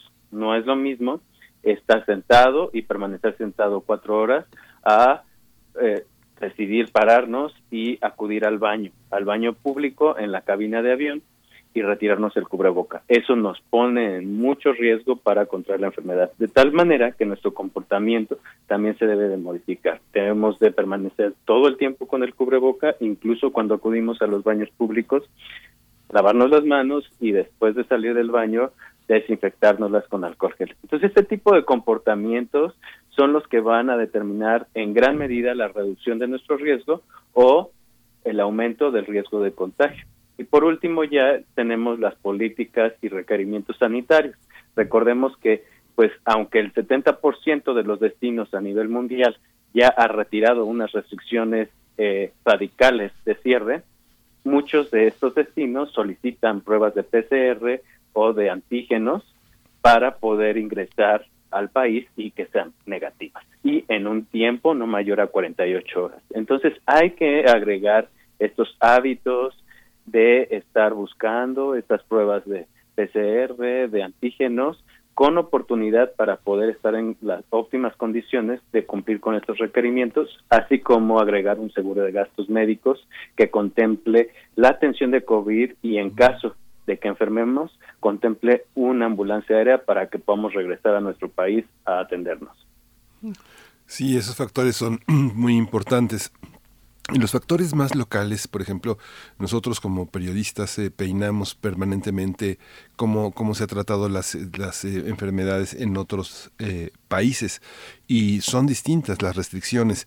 Por ejemplo, en el caso de, no sé, hace muy poco muchos compañeros periodistas asistieron al plebiscito en Chile y las medidas de de precaución de cobertura en distintos hoteles de acuerdo al presupuesto de distintas agencias internacionales variaba mucho. Y las medidas sanitarias por ejemplo desde hoteles de cuatro o cinco estrellas donde podían ser el personal del personal de limpieza tenía mascarillas tenía guantes tenía unos eh, eh, hasta en otros donde las mucamas por ejemplo no tenían ningún tipo de protección. Todas las superficies de lugares nuevos pues son nuevas también para nosotros. Cómo garantizar que si uno decide hacer un pequeño viaje cercano a Tlaxcala, Puebla, Morelos, etcétera, va a llegar a uno a lugares donde las superficies para los restos, para el resto de la familia van a ser seguras. ¿Es parte de las medidas de seguridad que se tienen que tomar, doctor? Así es, eh, definitivamente este, estos protocolos de higiene y sanitización son sumamente importantes para reducir el riesgo de contagio eh, recordemos que en un universo, si nosotros imaginamos un pastel eh, del 100% del riesgo, el 30% eh, generalmente tiene que ver con la higiene la sanitización y un 50% de la rebanada del pastel tiene que ver con el comportamiento en los espacios públicos. Entonces, de este estos protocolos de higiene y sanitización, pues habrá que verificarlos antes de tomar la decisión a través de los medios electrónicos, los medios digitales, mm, verificar si es que el hotel cumple con algún sello sanitario, hay algunos protocolos ya preestablecidos a nivel mundial, por ejemplo, el Safe Travels u otro tipo de protocolos avalados por diferentes organismos de la iniciativa privada y también otros de la del gobierno de los estados, o sea, los gobiernos locales, y esto nos va a aumentar la, la, eh, la seguridad sanitaria en el lugar en donde vamos a estar interactuando. Pero recordemos que eh, un lugar puede estar sanitizado, digamos, em, la recepción o el lobby del hotel. Pero si nosotros no modificamos nuestro comportamiento y pasamos o pretendemos pasar como si no existiera COVID, y entonces nos sentamos en el lobby, nos retiramos el cubreboca y empezamos a hablar, en ese momento las superficies pierden esta sanitización, se contaminan y al siguiente segundo ya están altamente contaminadas si es una persona sintomática que está en periodo de contagio. Entonces, es muy importante que observemos en todo momento, estemos conscientes que estamos ante una nueva realidad y este tipo de reglas de comportamiento social que en muchos viajeros históricamente se reporta que las reglas de comportamiento social locales parece que no les hacen caso, las evitan eh, durante un viaje. Bueno, en esta ocasión, ante la nueva normalidad, debemos de reforzar el seguimiento y el cumplimiento de estas medidas. No son opcionales, eh, son responsabilidad como adultos que somos de ser observadas por todos. En la medida en la que las observemos, bueno, entonces vamos a aumentar la seguridad sanitaria de todos en nuestro entorno, por lo menos el entorno inmediato. Doctor Baruch, ¿existe tal cosa como hacer un turismo responsable en este contexto de pandemia? ¿O, el turismo responsable es no realizar ningún tipo de turismo? ¿Cómo, ¿Cómo ponderar esta posibilidad que ahora nos llama pues en estas épocas del año? ¿Cómo hacerlo de manera responsable o finalmente no hacerlo? ¿Cómo decantarnos? Eh, miren, el turismo responsable es algo transversal pasa no solamente por la responsabilidad del viajero, sino también por la responsabilidad del prestador del servicio. En este sentido, mucha de la responsabilidad eh, recae en la iniciativa privada, en disponer de los recursos que está captando de este turismo para poder eh, promover y financiar ciertos programas que puedan llegar a generar eh, infraestructura sanitaria, a fortalecer la infraestructura sanitaria existente, a fortalecer programas de eh, reducción de residuos, de reducción de contaminación para eh, fortalecer estos programas del cambio climático, pero también pasan también a responsabilidad del viajero en el momento en el que decide optar por contratar un servicio u otro. Entonces debemos de ser responsables con el, el mejor servicio que preste la mejor calidad y que nos garantice que está apoyando o soportando un turismo responsable. De otra manera, también debemos de ser responsables nosotros como viajeros para eh, considerar el nivel del riesgo en el cual nos estamos desplazando. en este sentido, no podemos eh, dejar de observar este tipo de medidas de restricción por semáforo de tal manera que la responsabilidad también radica o recae en el viajero en el momento en que nos están anunciando que vamos a pasar o transitar hacia un semáforo rojo, como es el caso de la Ciudad de México, bueno, esto también eh, tiene ciertas implicaciones en la manera en la que vamos a programar nuestros viajes. Recordemos que si la autoridad sanitaria, la autoridad local está advirtiéndonos que estamos aumentando nuestra intensidad de transmisión, estamos ya transitando un semáforo rojo, entonces debemos de prever la cancelación o mejor la, eh, la posposición de nuestros viajes para no afectar en cierta medida pues a los prestadores de servicio con una cancelación. Ahora, también debemos de movilizarnos de un lugar de mayor riesgo a uno de menor riesgo. Esto va a disminuir nuestras probabilidades de contagiarnos durante nuestra estancia en el extranjero o a nivel local en nuestra región y después eh, al regreso, bueno, contagiar a nuestra comunidad de residencia habitual. Ahora, también debemos de observar ciertas recomendaciones internacionales de movilidad. Recordemos que en un semáforo rojo o naranja solamente se recomienda viajar de forma local. Esto también fortalece nuestra economía como país, como comunidad.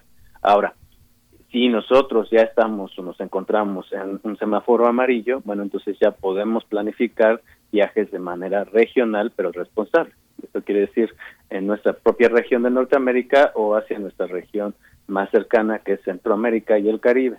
Y cuando ya transitamos un semáforo verde, entonces estaríamos en, posibilidades de, de movilizarnos hacia regiones interhemisféricas, de América del Sur en nuestro caso, o intercontinentales como hacia Europa, pero debemos de prever este tipo de restricciones y eh, los momentos de la pandemia en la cual transitan los diferentes destinos a los cuales estamos planificando nuestro viaje. Es que a pesar de que uno piensa que tiene que apoyar la, difusión del turismo y hay muchas medidas para, para aplicar el desarrollo económico en estas áreas, en estos lugares donde ha decaído tanto el turismo, pues por otra parte es paradójico, porque finalmente, eh, como señala mi compañera Berenice Camacho, es, un, es un riesgo altísimo. No, no, no existe este cuestionamiento que pone, existe el turismo responsable y usted señala transversalmente no. El doctor Mauricio Rodríguez eh, nos decía, Campeche está en verde, no vayan a Campeche, por favor, este, dejémoslo en verde. ¿no? Esta parte de la movilidad es eh, compleja en ese sentido. Eh, pero, la, pero seguimos en un clima de libertad que no pone barreras eh, para la movilidad. Tiene que ser nuestras decisiones, doctor. Bueno, en este sentido, yo lo que le recomendaría al auditorio es que se, acerque a los expertos, a los especialistas en salud y viaje. Y en este sentido, la Clínica del Viajero de la UNAM es el mayor centro nacional e incluso regional de toda Latinoamérica que concentra a los expertos, a los médicos certificados en medicina del viajero a nivel nacional. Es una buena fuente de referencia a la cual pueden eh, solicitar información a través del sitio web que es clínicadeviajero.unam.mx y ahí ustedes pueden eh, solicitar información, asesoría, apoyo con respecto a los viajes que están planificando. Definitivamente, el hecho de movilizarse a nivel mundial ha sido mm, algo muy complejo con lo cual lidiar, incluso con lo cual lidiar en cuanto a la reactivación. Hay mucha evidencia que apoya, sobre todo, que la movilización entre países o entre regiones dentro del mismo país, eh, cuando los países ya cuentan con una epidemia establecida, no aporta más allá del 10 al 20% de los casos de manera local.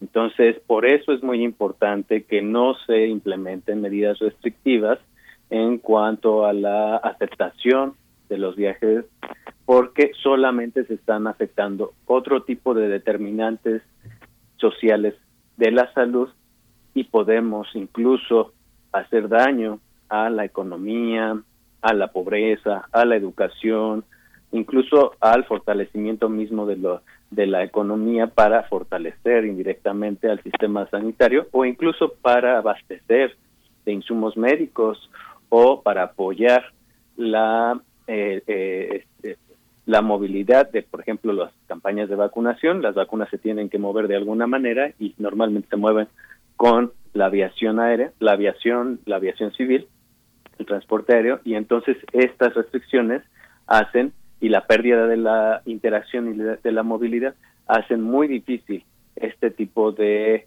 eh, medidas para sobrellevar la, epidemia local. Entonces yo lo que les diría a la población es que definitivamente grupos vulnerables no pueden viajar en estos momentos, hay que posponerlo.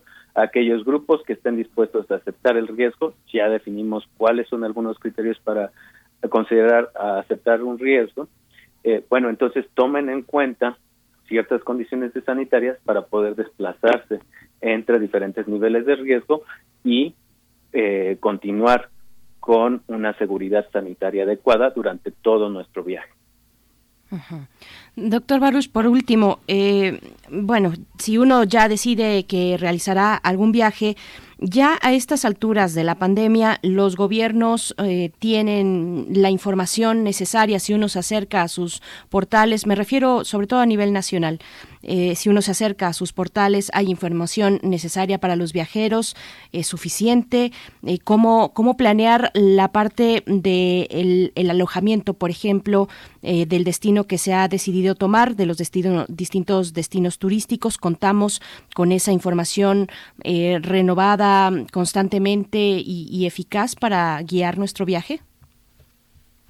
Claro que sí, cada uno de los gobiernos de los estados de la República cuenta con un sitio específico para información sobre COVID e incluso las secretarías de turismo han incorporado eh, algunos eh, eh, pestañas o micrositios dentro del sitio de turismo para informar a los viajeros sobre eh, los protocolos a seguir, cómo es que se deben de apegar los servicios eh, pues periféricos, ¿no? Hacia el turismo, con el turismo, eh, para poder comprobar que están siguiendo con este tipo de protocolos.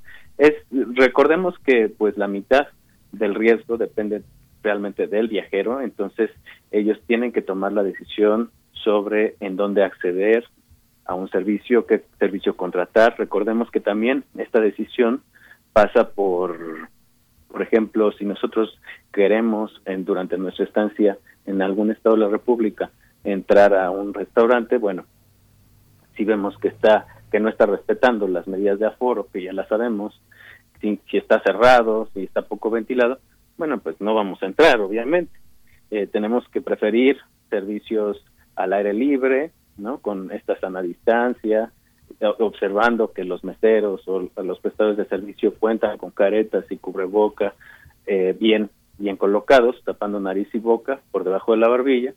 Entonces, este tipo de capacitaciones, este tipo de servicios se, se observan de manera inmediata. No es, es tan difícil observarlos para tomar una decisión, siempre y cuando nosotros estemos informados previamente sobre qué es lo que debemos de tomar en cuenta para viajar y para contratar servicios. Obviamente, durante todo el transcurso de la pandemia, incluso en las primeras semanas de haber transitado a un verde, pues no podemos eh, acudir a servicios como a antros, discotecas, en fin, ese tipo de lugares en donde, pues básicamente sabemos que no se respeta la sana distancia eh, y no se respetan muchas de las medidas que eh, elevan la proporción de personas que se contagian. Bien, pues doctor Jorge Baruch Díaz, responsable de la Clínica del Viajero de la Facultad de Medicina de la UNAM, vocero también de la Comisión para la Atención de la Emergencia del Coronavirus en la UNAM, le agradecemos como siempre esta charla, esta claridad y bueno, invitamos a que se acerquen al sitio de la Clínica del Viajero eh, de la Facultad de Medicina. Muchas gracias, doctor. Muchas gracias, Steve Berenice. Muchas gracias, Miguel. Y saludos al auditorio. Bonito día. Muchas gracias. Igualmente. Gracias. Pues vamos a ir con música. Vamos a antes de, eh, vamos a vamos a ir con música. Vamos a escuchar de, de desorden público. ¿Dónde está el futuro?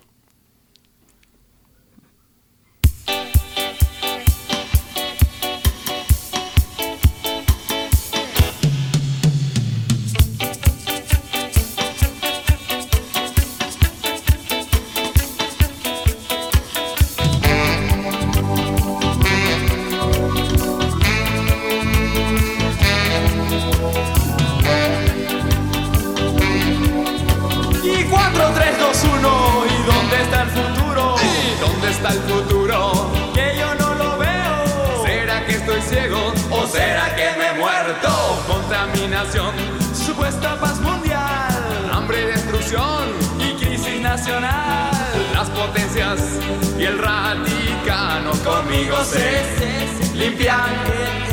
Y yo no soy papel toalet, pero yo qué puedo hacer? Si contra ellos me rebelo, me pusieron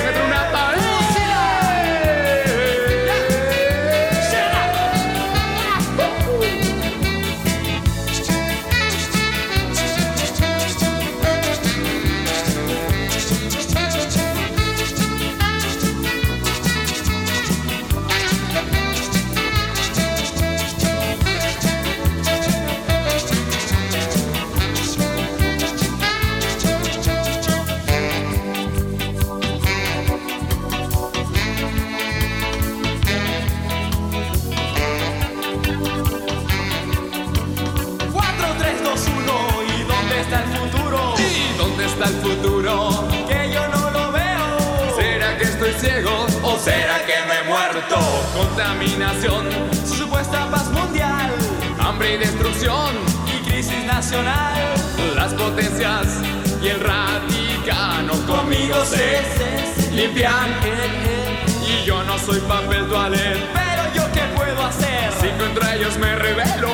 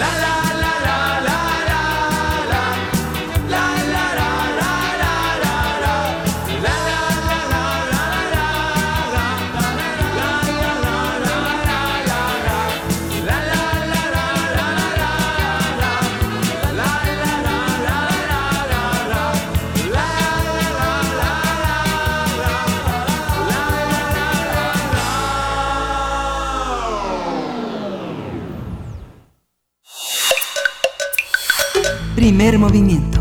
Hacemos comunidad. Nota Internacional.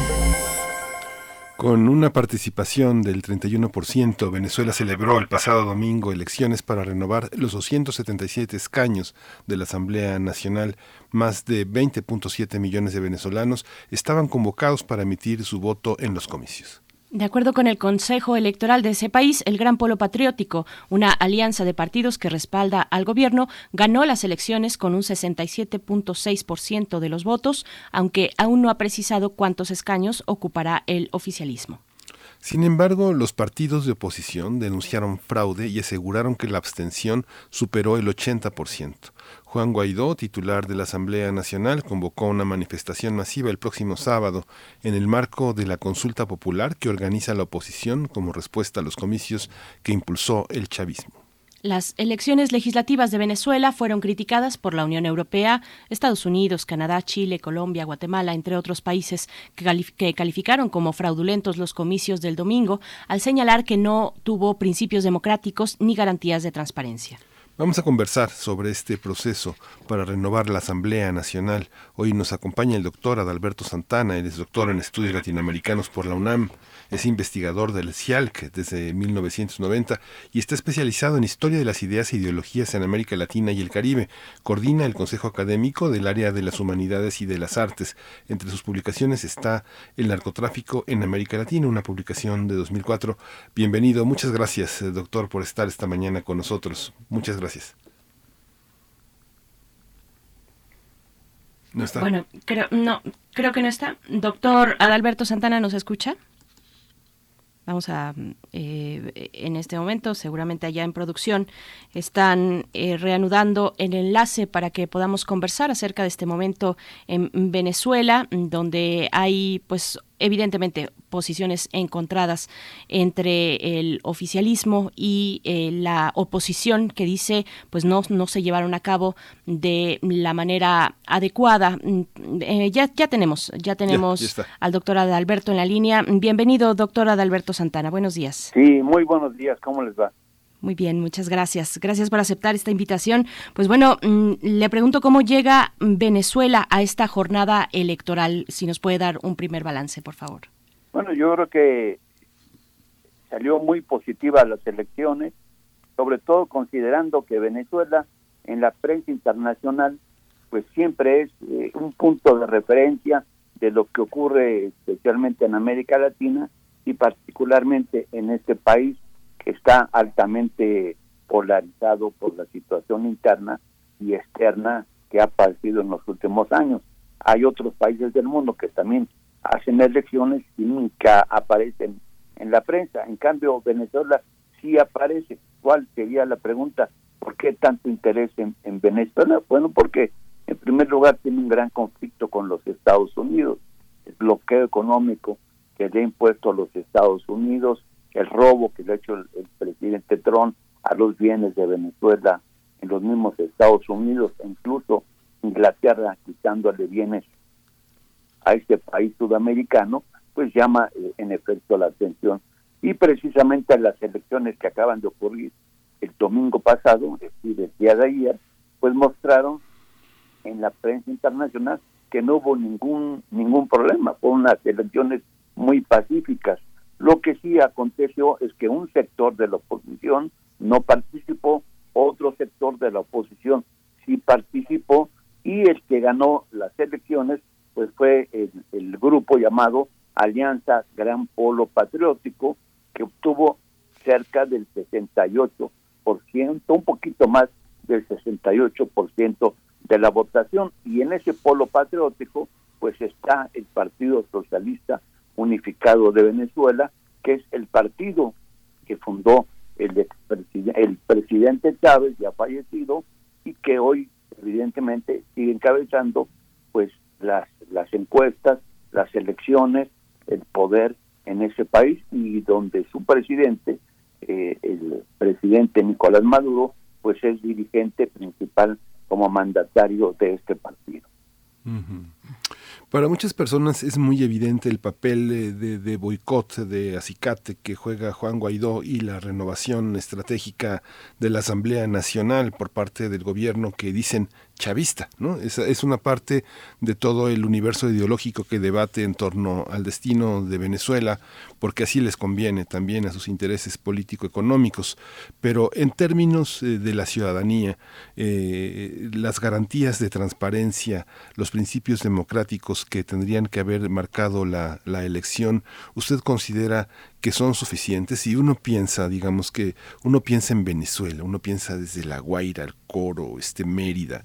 Es un es un país complejo con estados de ánimo muy distintos. Yo me imagino la situación que están viviendo en situaciones tan tan tan disímiles de ánimo, de confianza, de credibilidad en el gobierno, de credibilidad en las elecciones, ¿usted cree que han sido los mecanismos más fiables, de mayor credibilidad, este abstencionismo que se ha señalado por parte de la oposición, ¿usted considera que es, eh, que es válido como parte del análisis? ¿Se tiene que hacer una segunda vuelta? ¿Cómo operar esta parte? Bueno, habría que pensar que hay una, una oposición dividida por ejemplo, hay una oposición que participó en las elecciones, particularmente la que encabezan el Partido Acción Democrática, o sea, la, la socialdemocracia venezolana, que incluso ha estado en el poder en otras épocas, eh, COPEI, que es la democracia cristiana, que también ha estado en el poder en otras épocas, y otros partidos como Cambio, el, el, el, eh, que forman una alianza, dijéramos, que llegó a ocupar casi el 18% de la votación. Hay otros partidos también, Vanguardia Popular, por ejemplo, sí, y otros partidos que alcanzaron en otro bloque el, casi el 4.20%. Y también otro partido de izquierda separado, el Partido Comunista, que casi alcanza el 3%, y otros pequeños partidos que sumaron casi el 7%. De esta manera que vemos una oposición que participó en las elecciones, que reconocieron que fueron bastante limpias, que fueron muy tranquilas y que alcanzaron un porcentaje determinado de votación.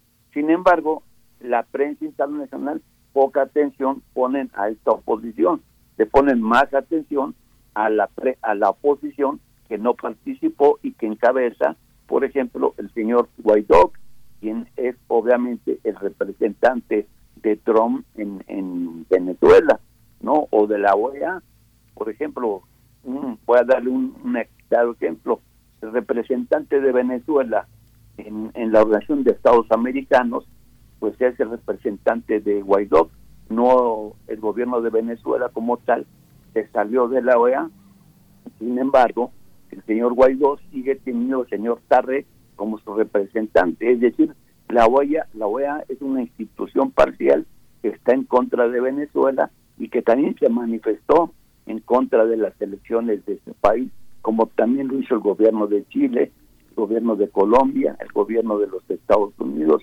el gobierno de Brasil y el de Canadá, Costa Rica y Panamá.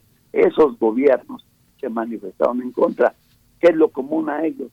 Pues que son países están gobernados por sectores de la derecha latinoamericana, o mejor dicho, de la ultraderecha latinoamericana, y que a coro con lo que dice el señor Trump, pues se oponen evidentemente contra el gobierno de Venezuela y contra cualquier proceso democrático que ocurra en este país.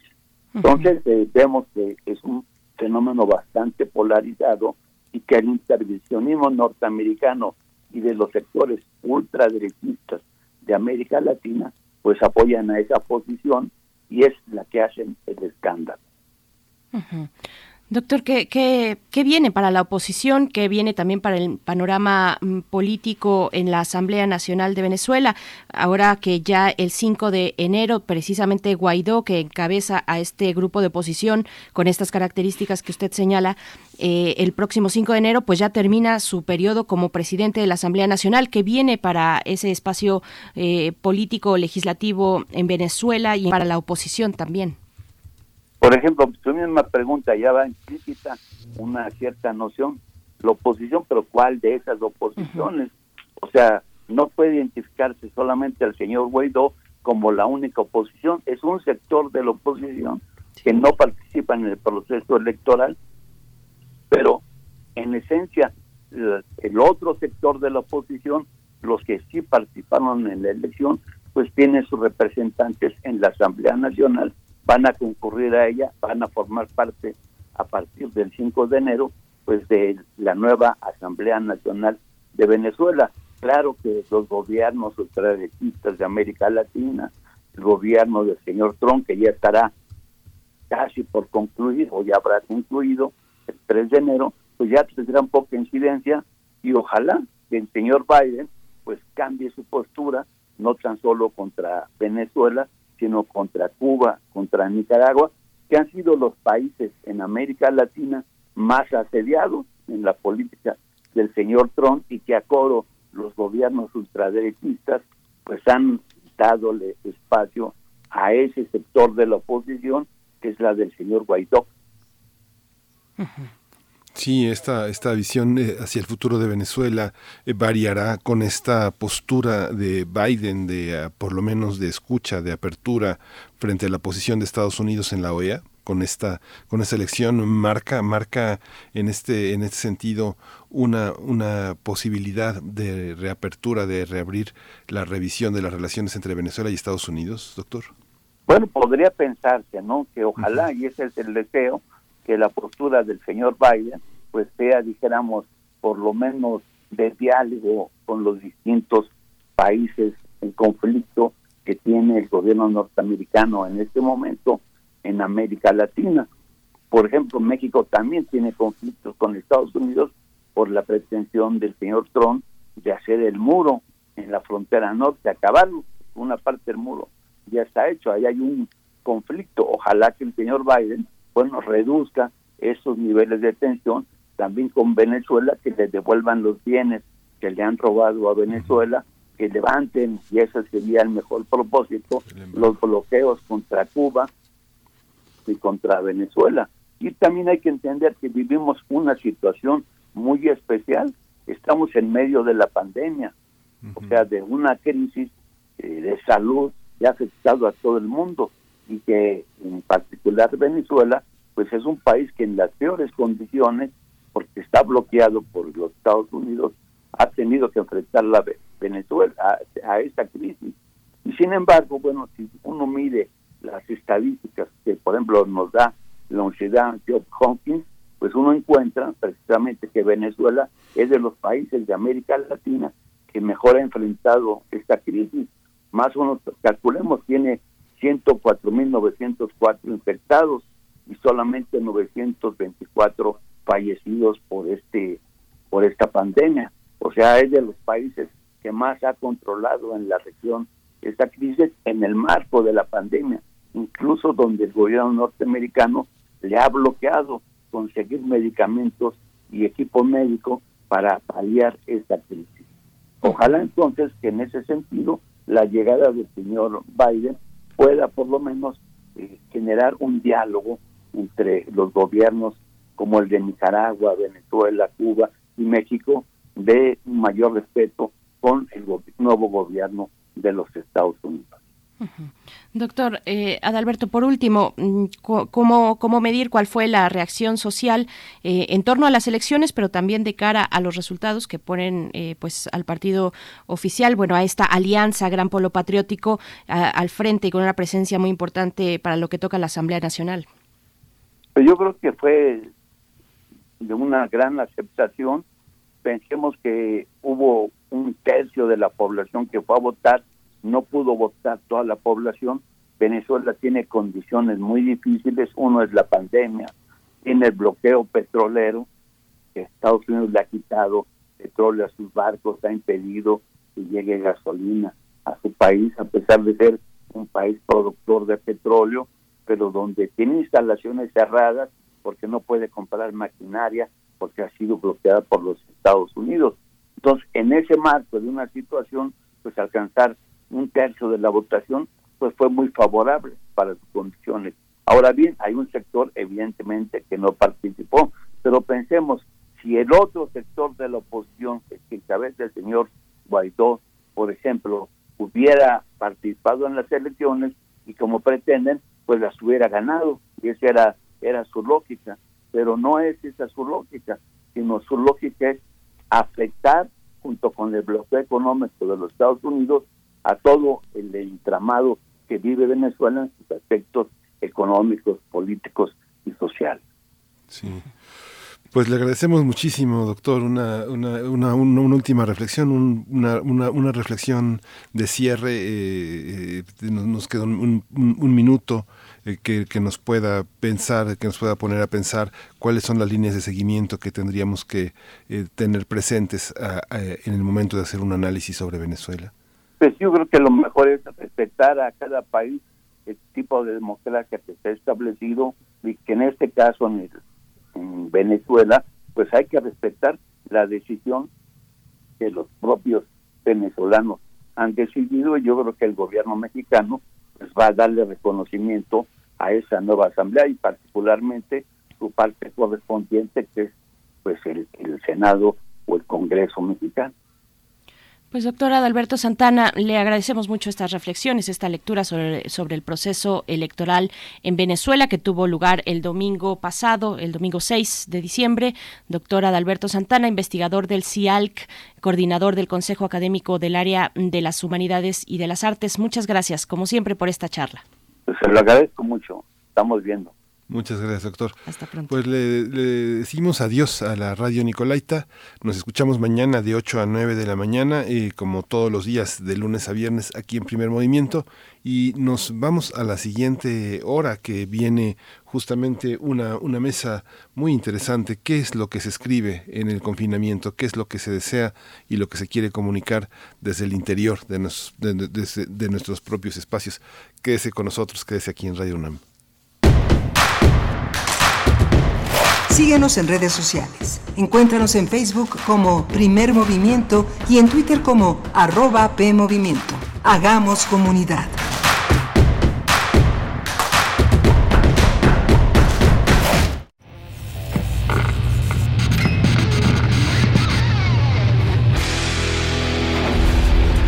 ¿Recuerdas esta música?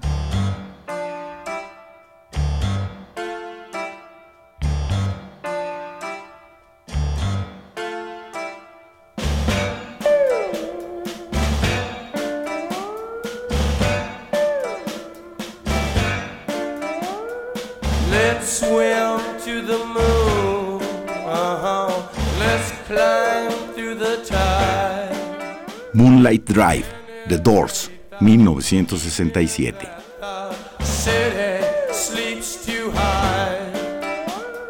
La imaginación al poder cuando el rock dominaba el mundo. Todos los viernes a las 18.45 horas por esta estación. 96.1 de FM. Radio UNAM, Experiencia Sonora. El distanciamiento social y el aislamiento son medidas necesarias para los tiempos que vivimos. Y donde el ocio aparece, la cultura llega a sanar. Cultura UNAM pone a tu disposición el programa Cultura UNAM en casa, una programación variada de actividades a distancia, a las cuales puedes acceder por distintos medios digitales, artes visuales, música, danza, teatro, cine, literatura, cursos, talleres y más. Busca las distintas opciones que hemos preparado para ti en TV UNAM, Radio UNAM y en culturaunam.mx. En redes sociales puedes estar al tanto de las actividades con el hashtag Cultura UNAM en casa. Fomentamos el acercamiento social frente al distanciamiento físico. Cultura UNAM. México, tú no estás solo. Estamos aquí. Gente que te quiere ver fuerte y libre, con gobiernos que generan empleos y oportunidades. Gente que tiene visión y está preparada. Gente que mira hacia adelante y ve un México moderno e innovador. Sin importar si eres de izquierda o de derecha. Gente que gobierna para todos. Somos Acción Nacional y te invitamos a que juntos construyamos ese nuevo México. Únete al cambio, hacia el futuro. PAN, Acción por México. Llegué a probar la cocaína, los ácidos, pastillas, pues hasta el final fue el que me encontré con la piedra, que fue con lo que más me hice adicto, ¿no? A los 17 empecé a consumir ya fuertemente y fue donde empezó a ir en picada toda mi vida. Lo anexábamos. Se lo llevaba pues a la fuerza, ¿no? Lo tenían que someter. Él tiene temor de regresar a la casa para no recaer. Esto es un martirio que a nadie se le desea en verdad. El mundo de las drogas no es un lugar feliz. Busca la línea de la vida. 800-911-2000. Hechos a mano. Secretos. De edición limitada. Irrepetibles. Distintos. Diversos. Nuevos. Afuera de las grandes librerías aún existen los libros. Existen los otros libros. Radio UNAM te invita a continuar con su tradición del Tianguis de la Diversidad Textual en un formato a distancia. Los otros libros. Entrevistas y presentaciones de libros y editoriales alternativas a través de Facebook Live. Sábados a las 19 horas en la página de Facebook de la sala Julián Carrillo. Si solo leemos lo que todos leen, solo sabremos lo que todos saben. Radio UNAM, Experiencia Sonora. Encuentra la música de primer movimiento día a día en el Spotify de Radio UNAM y agréganos a tus favoritos.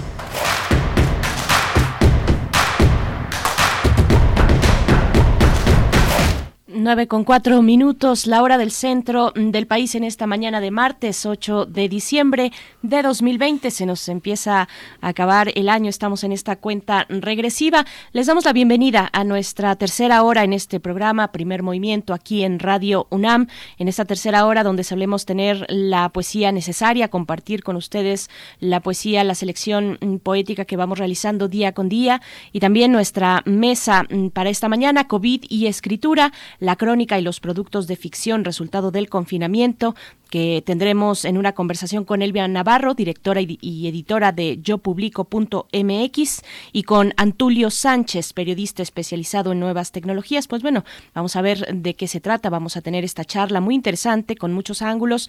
Les saludo también, eh, bueno, a ustedes que se encuentran ya sea en las frecuencias el 860 de AM, amplitud modulada, o en eh, la frecuencia modulada en el 96.1, también en www.radio.unam.mx y y a mm, todo el equipo de primer movimiento, allá en cabina, Uriel Gámez, Socorro Montes en los controles técnicos, Uriel en la producción ejecutiva y Miguel Ángel Quemain en el micrófono del otro lado y a sana distancia. ¿Cómo estás, Miguel Ángel? Gracias, Berenice, gracias, Berenice Camacho, por, por, por, esta presencia.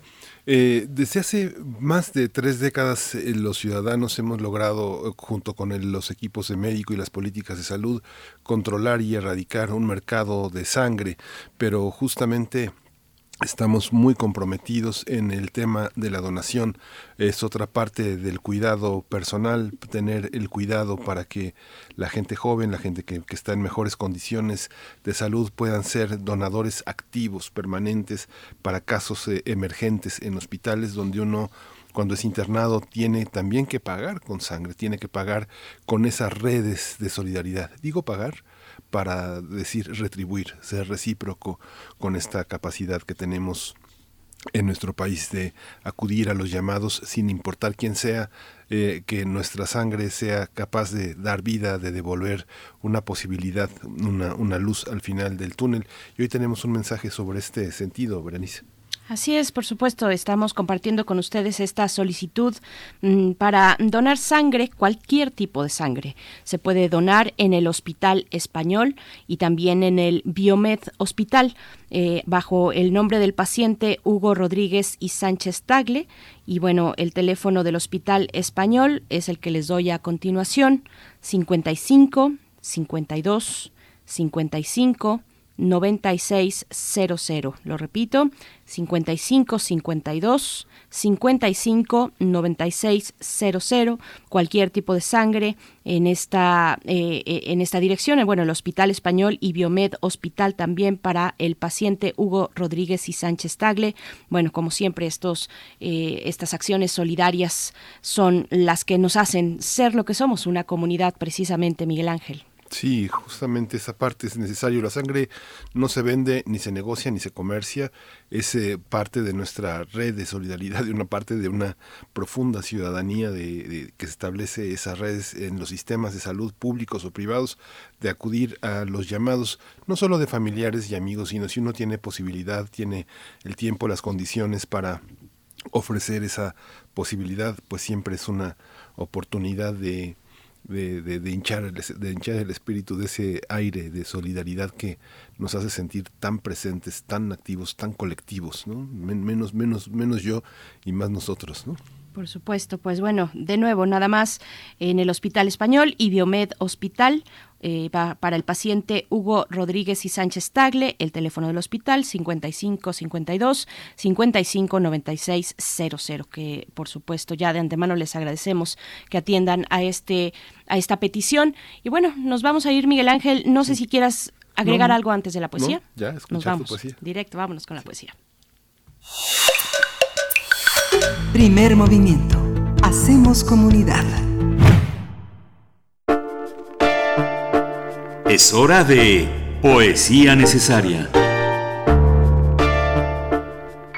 Rodrigo Flores Sánchez es un poeta que nació en Ciudad de México en 1977. Es autor de varios poemarios. Recientemente publicó Ventana Cerrada, que forma parte, junto con otros cuatro títulos, de la nueva era de la colección El Ala del Tigre, que fue presentada, el Ala, del Tigre de la UNAM, que fue presentada en el marco de la FIL Guadalajara de este año. Y bueno, se trata del relanzamiento de esta colección editada por la UNAM, El ala del tigre, que reúne letras mexicanas y latinoamericanas, tanto en castellano como en lenguas originarias. Así es que si tienen oportunidad, háganse de algún ejemplar o de los cinco títulos que se presenta, eh, se presentan en este relanzamiento de El ala del tigre. Y bueno, eh, estaremos, no voy a retomar de Rodrigo Flores Sánchez lo que viene en Ventana Cerrada, pero sí lo que podremos leer eh, y que se publica de manera digital en el periódico de poesía de la UNAM. Así es que esto se titula Fábula Intermitente de Rodrigo, Rodrigo, Rodrigo perdón, Flores Sánchez. Lo encuentran, la liga está en nuestras redes sociales, pero está ahí en el periódico de poesía.unam.mx. Fábula intermitente. No hay higiene, solo contraste, la limpidez, la blancura, el candor, la álbura hipócrita, las espléndidas conciencias cívicas, la pluma impostora que escribe la palabra libertad, el disidente apoltronado que abandera todas las causas nobles y justas porque son justas y nobles, no vale la pena la página impoluta, no existe, le antecede un campo minado de, acontecimientos, celebraciones, liturgias, desarrollamientos, rendiciones, error, un signo, la historia. Mi padre marchó en el 68, era pasante. Dice el hijo de un abogado que defiende al capital el acontecimiento. ¿Por qué? No es mancha, dice, la mancha, el capital, quizá la pena, la limpidez, que me manchó antes de decir algo, ya se extendía un virus sobre la oscura, historia oscura de un espejo, ¿por qué? Está manchada de rabia que lavó, que lavo en mi sangre, no la mancha de la historia, su fabulación, volverán las oscuras golondrinas, el quizá en español aparece en el mío Cid, proviene de quien sabe, la vergüenza deriva de vericunda pudor, de vericundia pudor respeto, porque mi padre me dio amor y libros mi identidad, dice el Hijo ocultándose en la imagen del sacrificio.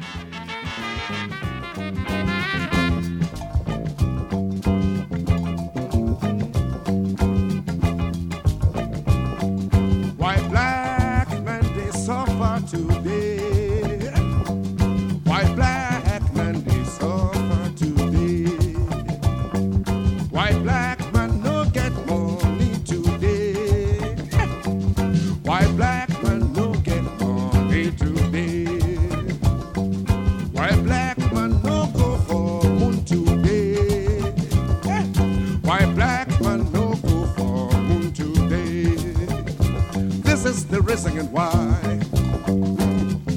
Hear me now, this is the reason and why. Hear me again, this is the reason and why. We they sit down for our land, DJJ. We they sit down for our land, DJJ. We they mind our business, JJ. Some people come from far away land. Them fight us and take our land. They take our people and spoil our towns. Now since then trouble start you. Now since then trouble start you. One more time. Now since then trouble start you. Riches then take away to their land. In return, then give us their colony. Then take our culture away from us. Them give us them culture we no understand. Black people, we no know ourselves. We no know our ancestral heritage. We they fight each other every day. We're never together, we're never together at all. We're never together, we're never together at all. That is why black they suffer today.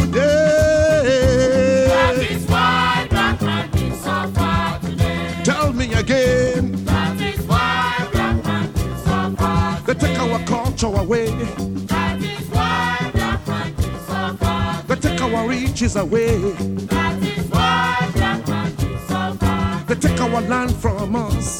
That is why black man they suffer They take our people away. That is why black man they suffer We have to think of time to come.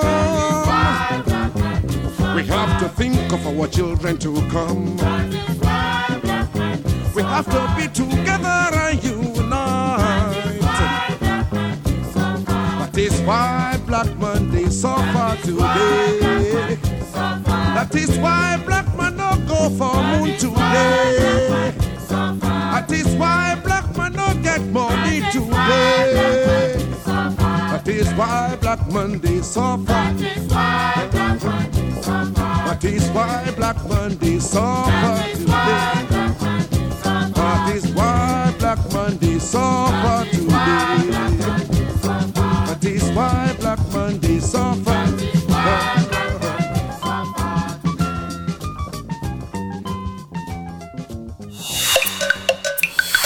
Primer movimiento.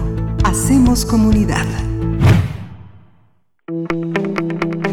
La mesa del día.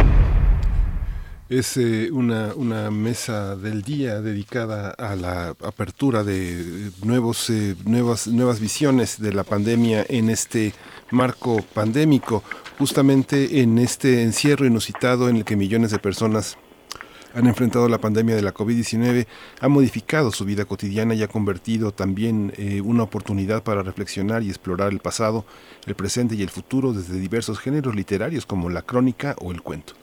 Dos ejemplos del interés por abordar la situación actual es Fin de la pandemia y nueva normalidad, una visión multidimensional de Topodrilo Libros y 100 relatos de toda Hispanoamérica durante la cuarentena, publicado por yopublico.mx. El primero de ellos recoge un conjunto de voces que contribuyen a reflexionar sobre los efectos que está generando este virus y sobre los derroteros que ha seguido el SARS-CoV-2.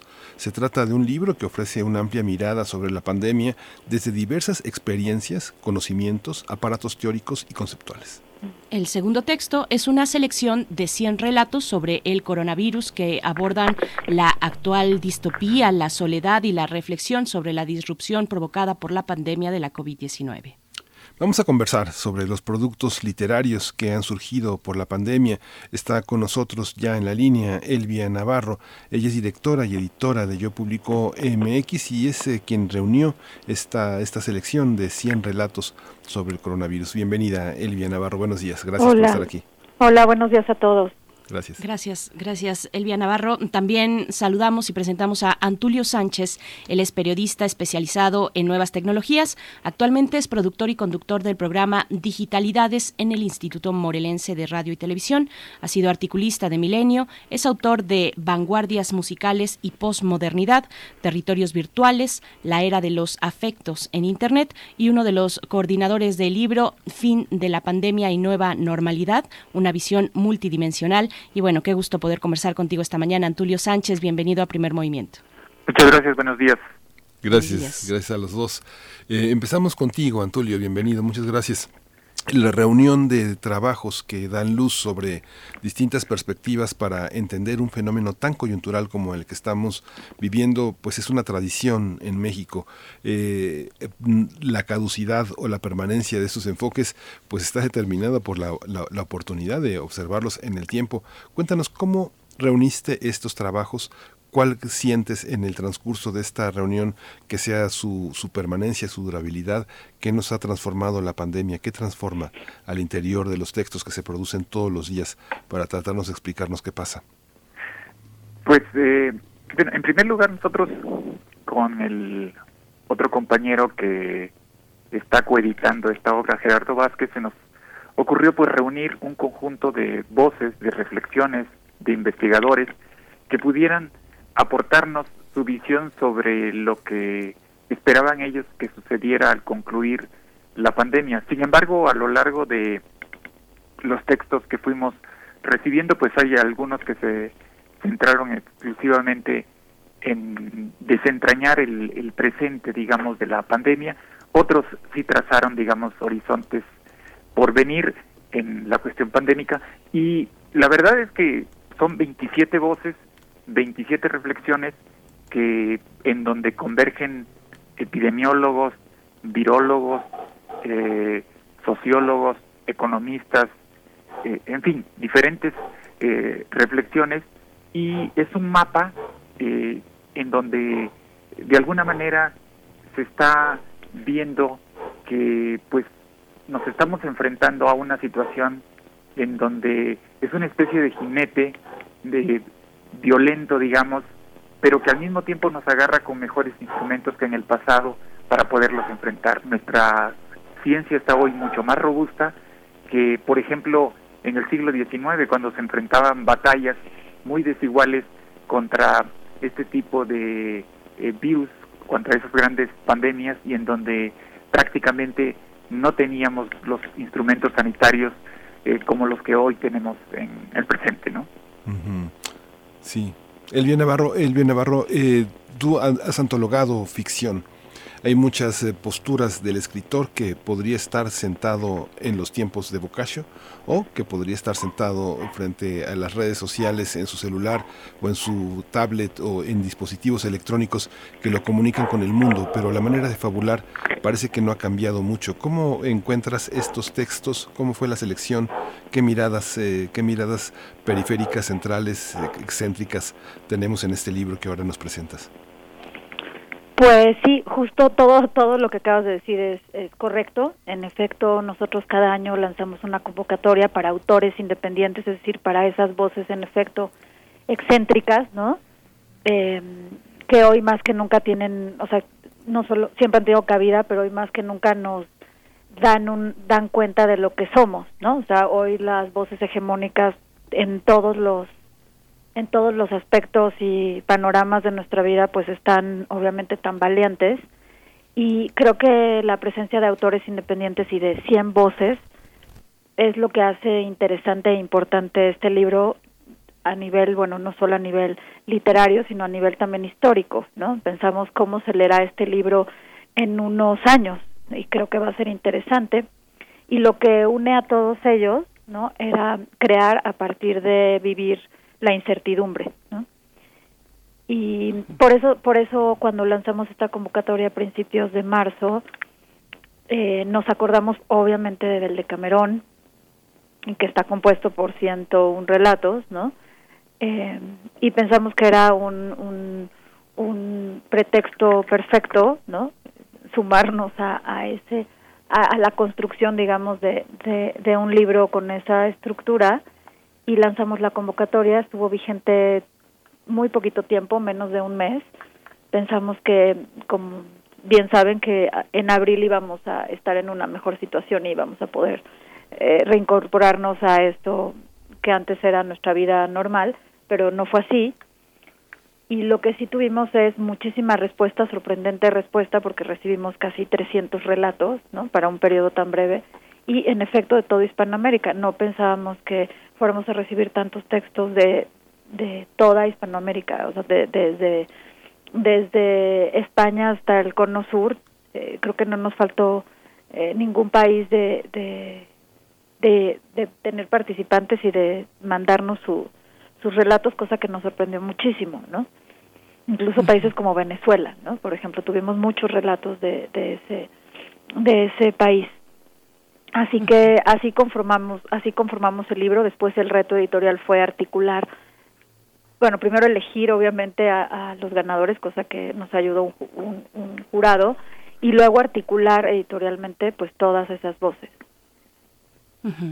eh, Elvia, eh, una vez contigo, una vez más, para preguntarte a aquellos que no eh, identifiquen, que no conozcan el espacio de yopublico.mx, ponnos un poquito en contexto, ¿qué significa? ¿Cuál es el, objetivo de un espacio como este? Pues eh, Yo Publico nació para publicar autores independientes. Esa es nuestra misión y ese es nuestro sentido ¿no? de, de existencia. Em, lo que se conoce como autopublicación, que es pues ya una cuota del mercado editorial que bueno además y eso eso es lo que hacemos o sea autopublicamos autores independientes con la consigna de ayudarlos a cumplir sus objetivos porque ningún autor independiente es igual a otro no y una plataforma además mexicana que era algo que también era muy importante para nosotros hablar con autores mexicanos publicar autores mexicanos y, y ayudarlos a cumplir esa meta y ese sueño también no Antulio, también preguntarte qué, qué lugar adquirió en este momento de pandemia, de distancia, de incertidumbre, por supuesto, qué lugar adquirió el espacio, el entorno digital para las letras como espacio de recepción, de comunicación, de, de alguna manera también de comunidad eh, entre las personas que deciden escribir, algunos que ya, vaya, tienen larga carrera, pero también muchas nuevas eh, propuestas eh, de escritura. ¿Cómo ves en este sentido el espacio digital? No, yo creo que ha sido, pues de alguna manera, importante. Yo creo que se había hablado en el pasado de este proceso de virtualización, pero como nunca antes en la historia entramos de lleno por la pandemia a tener que utilizar todas estas interfaces electrónicas y nos eh, vimos abocados a ser eh, testigos de cómo se convertían, digamos, en múltiples ventanas para la expresión. De hecho, muchas narrativas eh, desde diferentes ángulos, yo diría, no solo estrictamente en lo literario, sino también en todo lo que son la cultura audiovisual pues ha crecido de manera desmesurada y eso ha sido una de las cosas más enriquecedoras que ha habido. Eh, por supuesto también al mismo tiempo se desnudan desigualdades, polaridades, brechas y, que han quedado muy evidenciadas, por ejemplo en el caso de la educación en nuestro país, donde se habla que el nivel básico, eh, prácticamente el 50% de los niños estuvieron eh, sin posibilidades de mm poder acceder a sus contenidos educativos en la primera etapa que fue esta de la pandemia cuando se utilizaron y se pensó que iba a ser a través de internet como se iban a escolarizar estos niños. En fin, digamos que hay diferentes rostros, diferentes eh, niveles, digamos, de cómo se puede ir evaluando la aproximación de lo digital en nuestra vida diaria, ¿no? Sí, es, es, es muy interesante, Antulio, porque bueno, este nos damos cuenta en el territorio académico a veces qué, qué temor, qué temor se siente dar un paso y dar una opinión que esté fuera de todo control, eh, que nos ponga en evidencia frente a la incomprensión que podemos tener frente a fenómenos muy recientes, muy novedosos pero al mismo tiempo, tú lo sabes, muchos amigos editores que hacen revistas, que hacen suplementos, también ven llenos los cajones ahora de, colaboraciones, todo el mundo quiere escribir, hay una parte de colaboracionitis muy intensa. ¿Cómo entender desde el punto de vista académico y desde el punto de vista cultural lo que enfrentamos como pandemia. Uno ve, por ejemplo, este serie de textos alrededor de Wuhan que escribieron notables filósofos y académicos eh, que se van desgastando con el tiempo, con el cambio, con los avances que se tienen de entendimiento del virus y de las sorpresas que nos da la cotidianidad, que nos devuelve formas de organización y de respuesta que no esperábamos.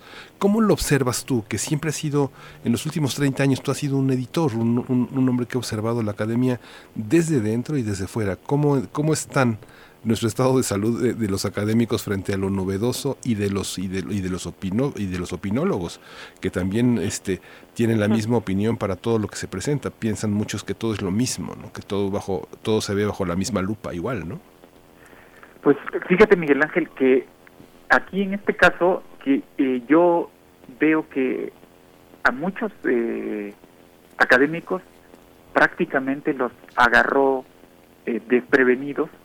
No había habido, eh, antes de esta situación pandémica, pues una sistemática preparación para escenarios como este, es decir, que hubiéramos empezado con un proceso de enseñanza virtual y que una vez a la semana, por ejemplo, fuera obligatorio que cada uno desde su casa eh, tomara clases y de esa manera ir habituando y ir perfeccionando también los problemas que se pudieran presentar en una situación eh, como la que vivimos ya en, en, la cuestión ya generalizada de la pandemia.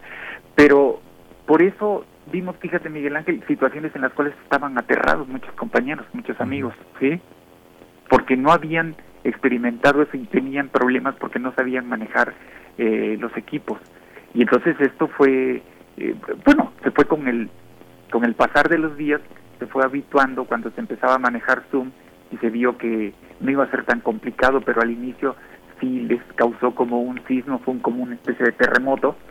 Y al mismo tiempo, pues también en, dentro de los aparatos, digamos, teóricos y conceptuales, tuvieron que ir involucrando muchos aspectos de la situación de la pandemia que no habían pensado, que habían dejado de lado y entonces esto le dio a su mismo eh, campo de estudio pues una orientación distinta a la que tenían. Yo creo que eh, nos ha venido a sacudir a todos este, esto, Miguel Ángel. Yo, por ejemplo, te podría decir que desde la óptica, por ejemplo, de la comunicación, teniendo un programa, por ejemplo, de radio, también hemos tenido eh, pues que ir cambiando directamente en nuestras maneras de, y mecánicas de trabajo, hacer entrevistas directamente por eh, las redes sociales, por WhatsApp y al mismo tiempo encontrarnos con que eh, también tenemos problemas tecnológicos eh, que no estamos suficientemente equipados como para enfrentar esta situación. En fin, que ha sido también un terremoto y un aprendizaje para todos, ¿no? Sí, Elvia, el caso de, ser un, editor de un editor de textos de ficción, aquí cambia como todo el sentido, porque de pronto uno observa frente a amenazas externas siempre las mismas amenazas internas que describe el escritor. Frente a, una frente a una amenaza de pérdida, pues se recurre a las propias experiencias de pérdidas o a sus propios temores.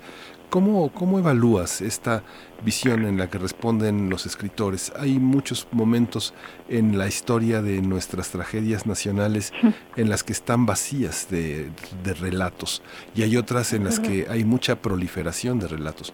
Uno puede contrastar, no sé, por ejemplo, todo el testimonio del 68, por ejemplo, mm. contra la, cantidad de productos originados frente al terremoto de 85 o del 2017.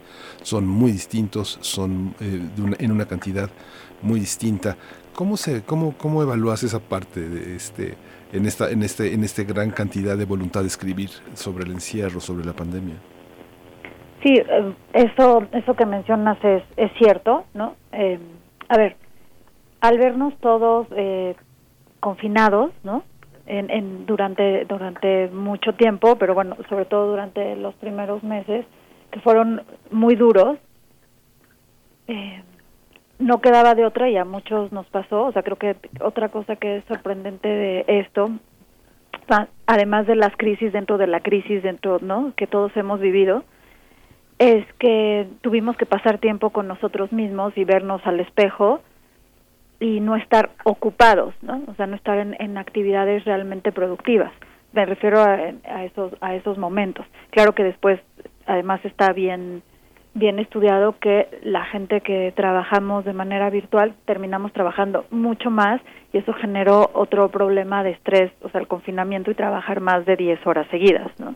Estar conectado siempre, pero bueno, eso a eso eso también eso también pasó, pero lo que sí ocurrió es ese encontrarnos frente al espejo, ¿no?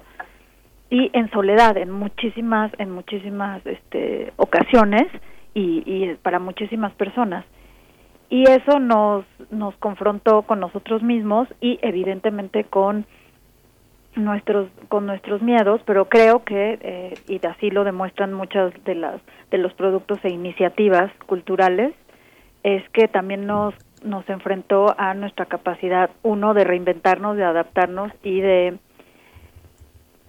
y de crear no yo sé que que puede sonar como muy ingenuo y naif, pero, pero creo que es muy importante, o sea, creo que conectamos con nuestra capacidad creativa y muestra, muestra clara es eh, la respuesta a nivel cultural desde todas las industrias culturales fue enorme, ¿no? O sea, desde el cine, ahora que hablamos de libros, bueno, hay muchos libros, pero también hubo, ¿no? Programas de radio, este, cápsulas, cortos, eh, creo que no creo que no faltó y seguramente me, fotografía también no hubo un par de concursos de fotografía durante el confinamiento. Entonces creo que es, esa parte positiva o sea de, transforma, transformadora de, de, la de la creación no creo que eso fue algo que, que fue fundamental y, y insisto que creo que en unos meses años cuando no veamos hacia atrás veremos cómo nos reconectamos con esa parte Antulio Sánchez, bueno, ahora que Miguel Ángel eh, mencionaba Sopa de Wuhan, los, los textos de Sopa de Wuhan, y, y, un poquito mm, yo como entendí, lo ponía como un ejemplo para pensar si un texto se desgasta, eh, o si o si finalmente y, la otra vía o dentro de muchas otras vías también está pensar si un texto mm, no es que se desgaste sino que captura un momento específico de un fenómeno mucho más grande como este de la pandemia que es un fenómeno muy amplio muy cambiante amorfo en muchos casos. Y bueno algunas de las críticas no recuerdo si fue a Zizek pero algunas de las críticas a este texto de Wuhan iban dirigidas, eh, eh, digamos, con comentarios como de, pues no le diga a una mujer que tiene que alimentar a tres hijos que ya no hay futuro, ¿no? ¿Cómo ver en, ese, en esa perspectiva los textos esta ondanada de textos y, de, y, de, escrituras que se han volcado en el espacio virtual en estos momentos de pandemia. ¿Cómo, cómo ponderar cuando un texto se desgasta cuando, o, cuando un texto finalmente está capturando un momento específico, Antulio? Sí, yo creo que esto va a quedar, eh, efectivamente, son textos que muchos de ellos eh, posiblemente ya perdieron en este momento hasta vigencia, pero son eh, parte de un momento histórico específico y quedan como eh, imágenes que van a formar parte de esto que para mí creo que lo que estamos viviendo es eh, pues algo que eh, creo que ha recogido diversos autores. Por ejemplo a mí hay un hay un autor que me gusta mucho Norbert Elías él es sociólogo y él trabajó toda este esta idea de la civilización a partir justamente reconstruyendo relatos. Con literatura fue armando cómo fue el proceso civilizatorio de la humanidad cómo se cambiaron los hábitos los estilos de vida y todo ese tipo de cosas que hoy las damos por sentado en nuestros comportamientos cotidianos. Entonces esos textos aparentemente escritos en momentos específicos, coyunturales, o que eran nada más el resultado de un estado de ánimo y eh, digamos o de un de una situación específica emocional se convirtieron después en textos fundamentales para construir un edificio interpretativo de la civilización. Entonces, yo creo que esto nos está pasando con todos estos textos que eh, o todos estos quehaceres estéticos, literarios, todas estas narrativas que se han ido acumulando. Después eh, eh, estaremos construyendo también a partir de esto especies de metanarrativas sobre lo que es la pandemia a partir de todos estos trazos, de todas estas reflexiones que van quedando y que se van, digamos, acumulando, pero que también eh, yo creo que nos van a acompañar junto con toda esta situación que nos ha venido a endosar este eh, esta nano eh, este nanovirus que es el, los cubrebocas, las caretas, el gel, todo este decorado diario de comportamientos que se han ido eh, acumulando, pues forman parte también de esto, ¿no? Por supuesto, Elvia. También, bueno, preguntarte y regresando a la convocatoria que ustedes lanzaron, que lanzan año con año, pero que en este 2020 tuvo esta particular característica de acercarnos a todos en torno a, de acercarnos en torno a la distancia que tenemos, la distancia social, la, la, imposibilidad de, tocarnos, de convivir. Eh, en esta convocatoria que lanzaron, ¿qué géneros fueron los que mm, tuvieron más cabida? Eh, ¿Cuáles fueron los más recurrentes? Por ahí eh, yo leía que la poesía, por ejemplo, ha tenido un lugar especial en estos momentos de pandemia, pero ¿cómo, cómo lo vieron ustedes desde Yo Publico? Nosotros lanzamos la convocatoria siempre pensando, digamos, el tema era completamente libre, ¿no? Aunque sí restringimos, era lo único que, que, que pedíamos era que fuera un relato, entendiendo un relato como puede ser un relato en efecto de ficción, pero también hay relatos eh, más pegados en efecto hacia la hacia la crónica, ¿no? Y era eso era era para nosotros importante porque porque sabíamos que no era un concurso literario digamos. O sea era un, era un concurso sobre escritura quizás hasta un concurso de escritura creativa no no pensamos la verdad que que fuéramos a tener tanta respuesta y que se fuera a convertir en un en una en un proyecto que, que nos ha no solo consumido en el, en el, en el en un sentido negativo pero que nos ha aportado muchísimo todo este año no pensábamos que era algo que, o sea, que necesitábamos leernos, escribir, ¿no? Y expresarnos de manera rápida por lo que estábamos pasando en esos primeros meses y leernos, ¿no? De manera rápida y publicar el libro en, en, en un mes, cosa que hicimos de, de manera digital. Y luego, claro, cuando hicimos todas las relecturas pensando ya en la edición física del libro de versión física, eh, nos dimos cuenta que eh, sí, que, lo, que los relatos estaban contados desde no solo muy distintas voces, que eso era ya en sí mismo fascinante, ¿no? Y, y, también de, de, distintas latitudes, sino que temáticamente, digamos, había una variedad mucho más amplia que en un primer momento no vimos, ¿no? Y había una serie de matices que también en un primer momento eh, no, no habíamos apreciado. Creo que creo que esa es la, la validez, digamos, la pertinencia del relato como género, ¿no? Que es, es, un género abierto en sí mismo y creo que quedaba perfecto para para esta convocatoria. Sí, fíjate, Antulio, que ayer hablábamos con el doctor Samuel Ponce de León, que está en la comisión, es pues, el, quien, preside la comisión para la atención de la emergencia del coronavirus en la UNAM, y una de las cosas que señalaba es eh, que decía que teníamos que tener muy presente que no se partía de cero, que había muchas investigaciones que abonaban a la comprensión del coronavirus, que no había una vacuna que hubiera sido pensada de una manera tan, e, tan eficaz y tan rápido eh, en, la historia de la vacunación como la que ahora se trata de, de producir y de industrializar. Y justamente la UNAM eh, eh, ahora abre el posgrado a estudios de género. ¿Quién iba a pensar hace 20 o 30 años que, iba a ser pensable para una institución académica eh, contar con un horizonte de esa manera? Se va a abrir una licenciatura más en nutrición. Era, una, era un oficio para quienes no había podido estudiar medicina, quien este, tal vez decían se había casado y no tenía algo que hacer y poner una clínica de nutrición hoy es una, una materia en la que tenemos que pensar. La nutrición, la, la, el, feminismo son este, motores del cambio el sueño, todos estos aspectos, ¿cómo te tienen que modificarse las, eh, las escuelas de educación superior para entender esta, esta parte? Tiene que ver con la, manera de pensar, pensar desde la complejidad, desde la transversalidad, ya olvidarnos de que una licenciatura en relaciones internacionales o en periodismo, en comunicación, en sociología nos o en economía nos va a resolver la vida, ¿no? Hay una parte de convergencia. ¿Tú cómo lo ves, Antulio? Pues yo creo que justamente estamos en esta era de, eh, digamos, de, la misma eh, digitalización, de la virtualización, asistiendo a cambios eh, sumamente importantes. Por ejemplo, antes de, de esta emergencia ya teníamos todo esto que se está impulsando de, de, Estados Unidos, que son los famosos MOOCs, estos cursos masivos online, y que ya venían de alguna manera muy fuerte y habían sacudido también al entramado, digamos, universitario de México.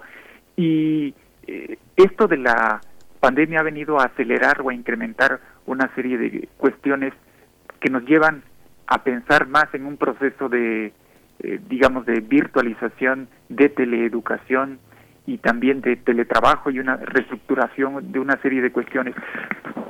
Pero al mismo tiempo, Miguel Ángel, siento que tenemos más hambre que nunca del contacto también humano, del volver a estar cerca, eh, de volver a tener contacto. Entonces yo creo que en el futuro, eh, y justamente en el libro hay eh, autores que abordan esto de la situación educativa y cómo tiene que replantearse las instituciones educativas, su devenir, su caminar para el, digamos, los próximos años, las próximas décadas, y no solo en términos también de esto que tú mencionas, de, replantearnos tal vez la posibilidad de que nuevas carreras eh, aparezcan, de que esta situación de la pandemia nos lleve también para enfrentar mejor el futuro, eh, trazar nuevos derroteros de nuevas disciplinas, de equipos interdisciplinarios para trabajar más sólidamente, más robustamente, pero yo diría que hay todo un proceso ya caminado, como tú bien lo refieres,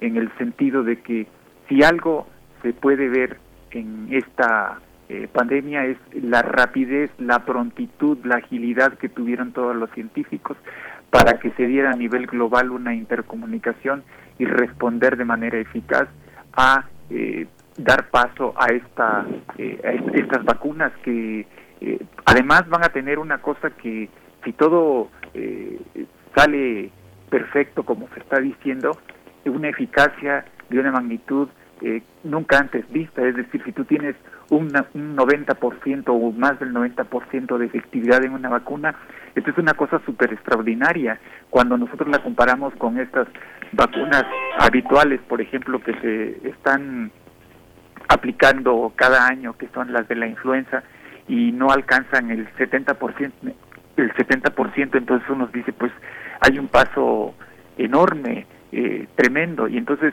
esto nos lleva también a ver que también eh, en el futuro eh, habrá sin duda alguna esta mestizaje entre, entre las mismas disciplinas para salir fortalecidas y aprovechar esta coyuntura como tal, ¿no?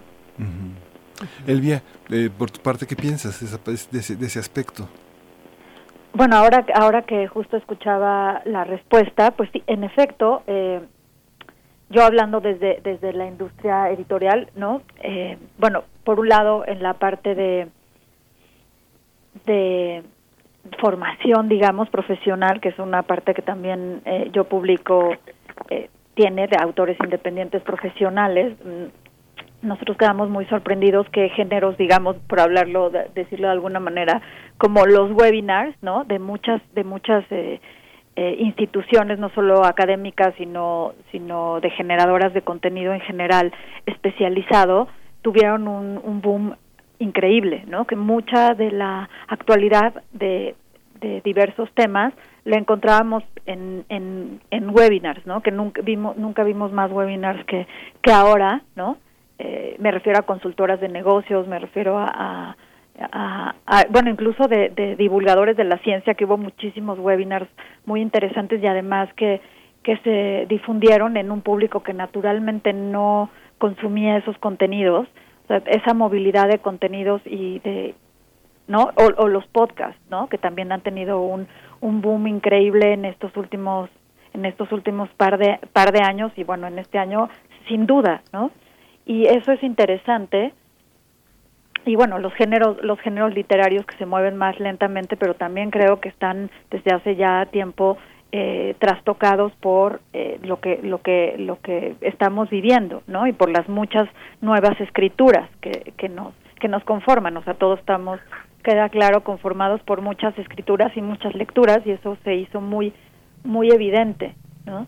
Mm. y en el tema de la industria editorial creo que bueno, para todos fue muy muy evidente el tema de el libro físico las librerías y los lectores no o sea fue quedó claro que ahí la que se cuestionó o que esta esta pandemia cuestionó pues esa o sea, la, la, cadena de valor de muchos negocios y bueno, de la industria editorial y de la gente que iba y no y se iba a las librerías a buscar libros y novedades o a que le contaran sobre los libros se, se vino abajo durante mucho tiempo no y hoy pues no está no está digamos eh, respondiendo a la par de, de las necesidades de, de, de los lectores. Entonces eso fue creo que muy interesante. O sea creo que como ahora que han citado mucho el libro no de sopa de Wuhan, que esta idea de que que, que viene expresada en el libro que necesitábamos una catástrofe para darnos cuenta de muchas cosas, ¿no?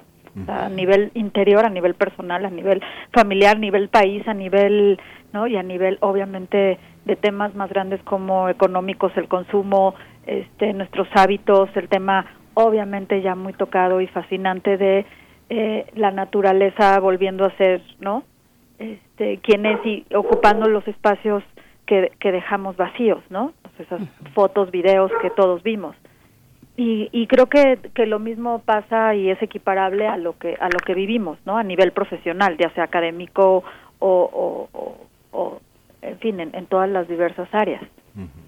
Estamos conversando con Elvia Navarro, directora y editora de yopublico.mx y también con Antulio Sánchez, él es periodista especializado en nuevas tecnologías, que además coordina eh, este libro del que hablamos, entre muchos otros ángulos en torno a la escritura, este libro mm, que del cual también es coeditor Gerardo Vázquez, Fin de la pandemia y la y nueva normalidad, una visión multidimensional. Y les pregunto, bueno, eh, por supuesto que estar al borde de la incertidumbre, pues impulsa, alimenta, proyecta eh, nuestros propios procesos creativos que ahora se dan en, pues en la soledad, en el ámbito doméstico, además, pero, pero hay una economía que a partir de esto, a partir de este impulso de procesos creativos, una economía más a ras de piso que se está tejiendo durante esta pandemia. Hablo en el sentido, por supuesto, editorial, o podríamos hablar de muchos otros productos culturales que se están gestando en estos momentos. Hay una gran diversidad de productos. Hablamos de los podcasts que ustedes ya han mencionado, en fin, de, de la gráfica, por ejemplo y todo esto bajo la consigna del hágalo usted mismo. Pues les pregunto precisamente qué piensan de este ecosistema que se está tejiendo, que nos puso la pandemia, nos puso en esta situación compleja donde estamos buscando opciones y donde precisamente esta rebeldía del hacerlo por uno mismo, de autopublicarse o de ser un escritor o escritora independiente, pues tiene por lo menos no está desahuciado en estos momentos donde la industria editorial ha sido bastante golpeada. ¿Qué decir de esto, Antulio? Empezamos contigo, por favor. Pues yo creo que esta cultura del hágalo usted mismo a mí me remite a la época de la contracultura, los años 60 justamente esta idea nació eh, pues de la mano de un personaje eh, pues yo diría que es así como curioso, pero que al mismo tiempo es un personaje que eh, lo que hoy vivimos en términos de la digitalización es incomprensible sin su participación. Me refiero a Stewart Brand, que creó lo que se llamó el catálogo, una publicación que fue un adelanto para su época, época en los años 60, porque se distribuía en las comunidades hippies y contra lo que piensan muchos, esa comunidad también no le dio la espalda a la tecnología. Esa comunidad la empezó a incorporar en sus hábitos cotidianos y desde ahí eh, nació esta idea que alimentaría, por ejemplo, la creación de los primeros clubes de computación donde llegaría una gente como Steve Wozniak y llevaría su primer equipo de cómputo, ahí nacería la Apple I y en fin, de ahí se empezó a eh, desentrañar una serie de cuestiones que llevaron también a lo literario, porque Brand además estimulaba la autopublicación, los fanzines, una serie de cosas que después adquirirían con el correr de los años un, eh, una robustez insospechada. Pero eh, viniendo desde ahí, por ejemplo, ahora eh, también no podemos olvidar que hemos construido grandes y grandes ogros monopólicos en el mundo de la autopublicación y justamente yo que me he dedicado a hacer una crítica de todas estas nuevas industrias culturales que han surgido al amparo de lo digital, en donde están Google, en donde están eh, eh, también Amazon, por supuesto, en donde están eh, Facebook, en donde están todas estas redes sociales y en donde también podemos ver estos negocios también tétricos como son los de Uber y este tipo de cosas o Airbnb, en fin, todo ese tipo de cuestiones que por un lado nos llevan a una situación de estar, eh, digamos, en la autopublicación, en este tipo de, cuestiones que hacen de que cada uno se convierta en una especie de microempresario, en empresario,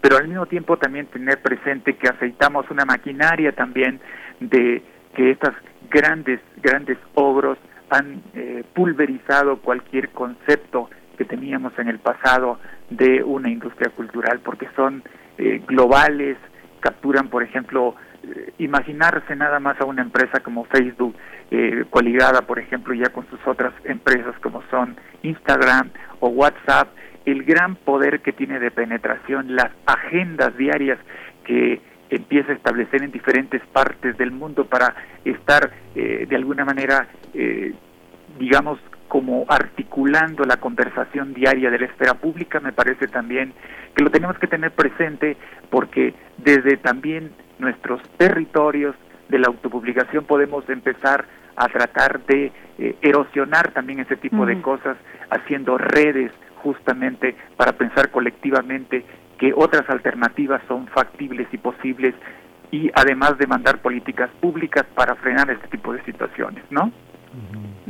Bueno, qué interesante. Se nos se nos ha acabado el tiempo, pero se abre toda una posibilidad de, de, diálogo con esto que nos estás planteando, Antulio Sánchez. Yo dejo ahí en el aire la pregunta si, si acaso es imposible.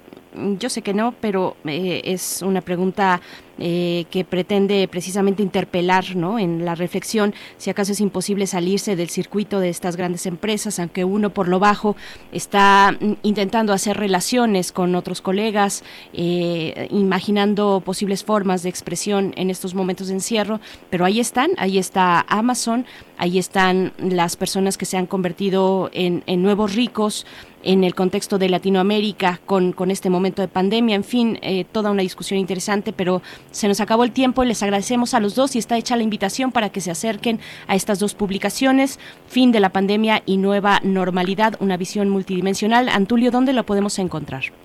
Pues eh, curiosamente, pues ahí está disponible en, estas, en estas librerías virtuales, está en la tienda de Cobo y está en Amazon. Perfecto. Pues sí, ahí está, ahí está. Hasta que no encontremos otras maneras, que las hay, que las hay, pero bueno, la cobertura también es algo importante, el llegar a distintos espacios. Te agradecemos mucho, Antulio Sánchez, y también... Gracias. También Elvia Navarro, directora y editora de Yo Publico, con estas 100, estos 100 relatos sobre la pandemia y sobre el coronavirus que están ahí en yopublico.mx. Gracias, Elvia. Gracias. También están disponibles en Amazon. Sí. Perfecto. Muchas gracias. Gracias. Gracias a Buen día a los dos. Pues ya prácticamente nos vamos, Berenice. Como este, pues tú todavía ni nacías cuando John Lennon ya había sido asesinado y justamente en estos días se conmemora porque hay un mundo, hay un mundo sin Lennon que fue también muy fecundo en esta presencia de que, que el fanatismo, que una especie como de, de, una de las formas de la maldad acabaron con, con este poeta que para muchos especialistas estaba renaciendo, ¿no? Es, es interesante, te tocó a ti eh, muy de niña descubrir eh, que, que Lennon no estaba, es una, una forma de estar, una presencia extraña, ¿no? por supuesto. Pues con esto nos vamos a despedir. Eh, Just Like Starting Over de John Lennon a 40 años de su asesinato.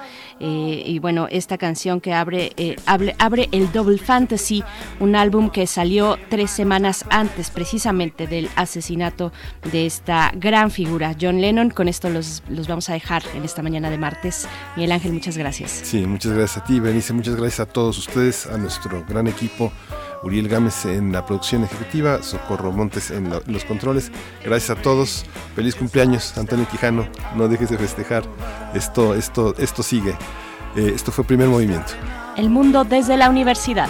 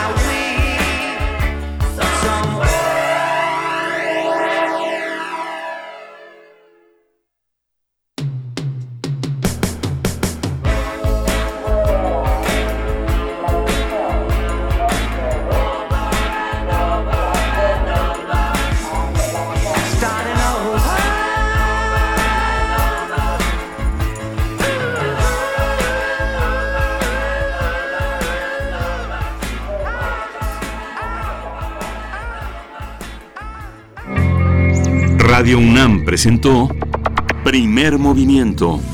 El mundo desde la universidad.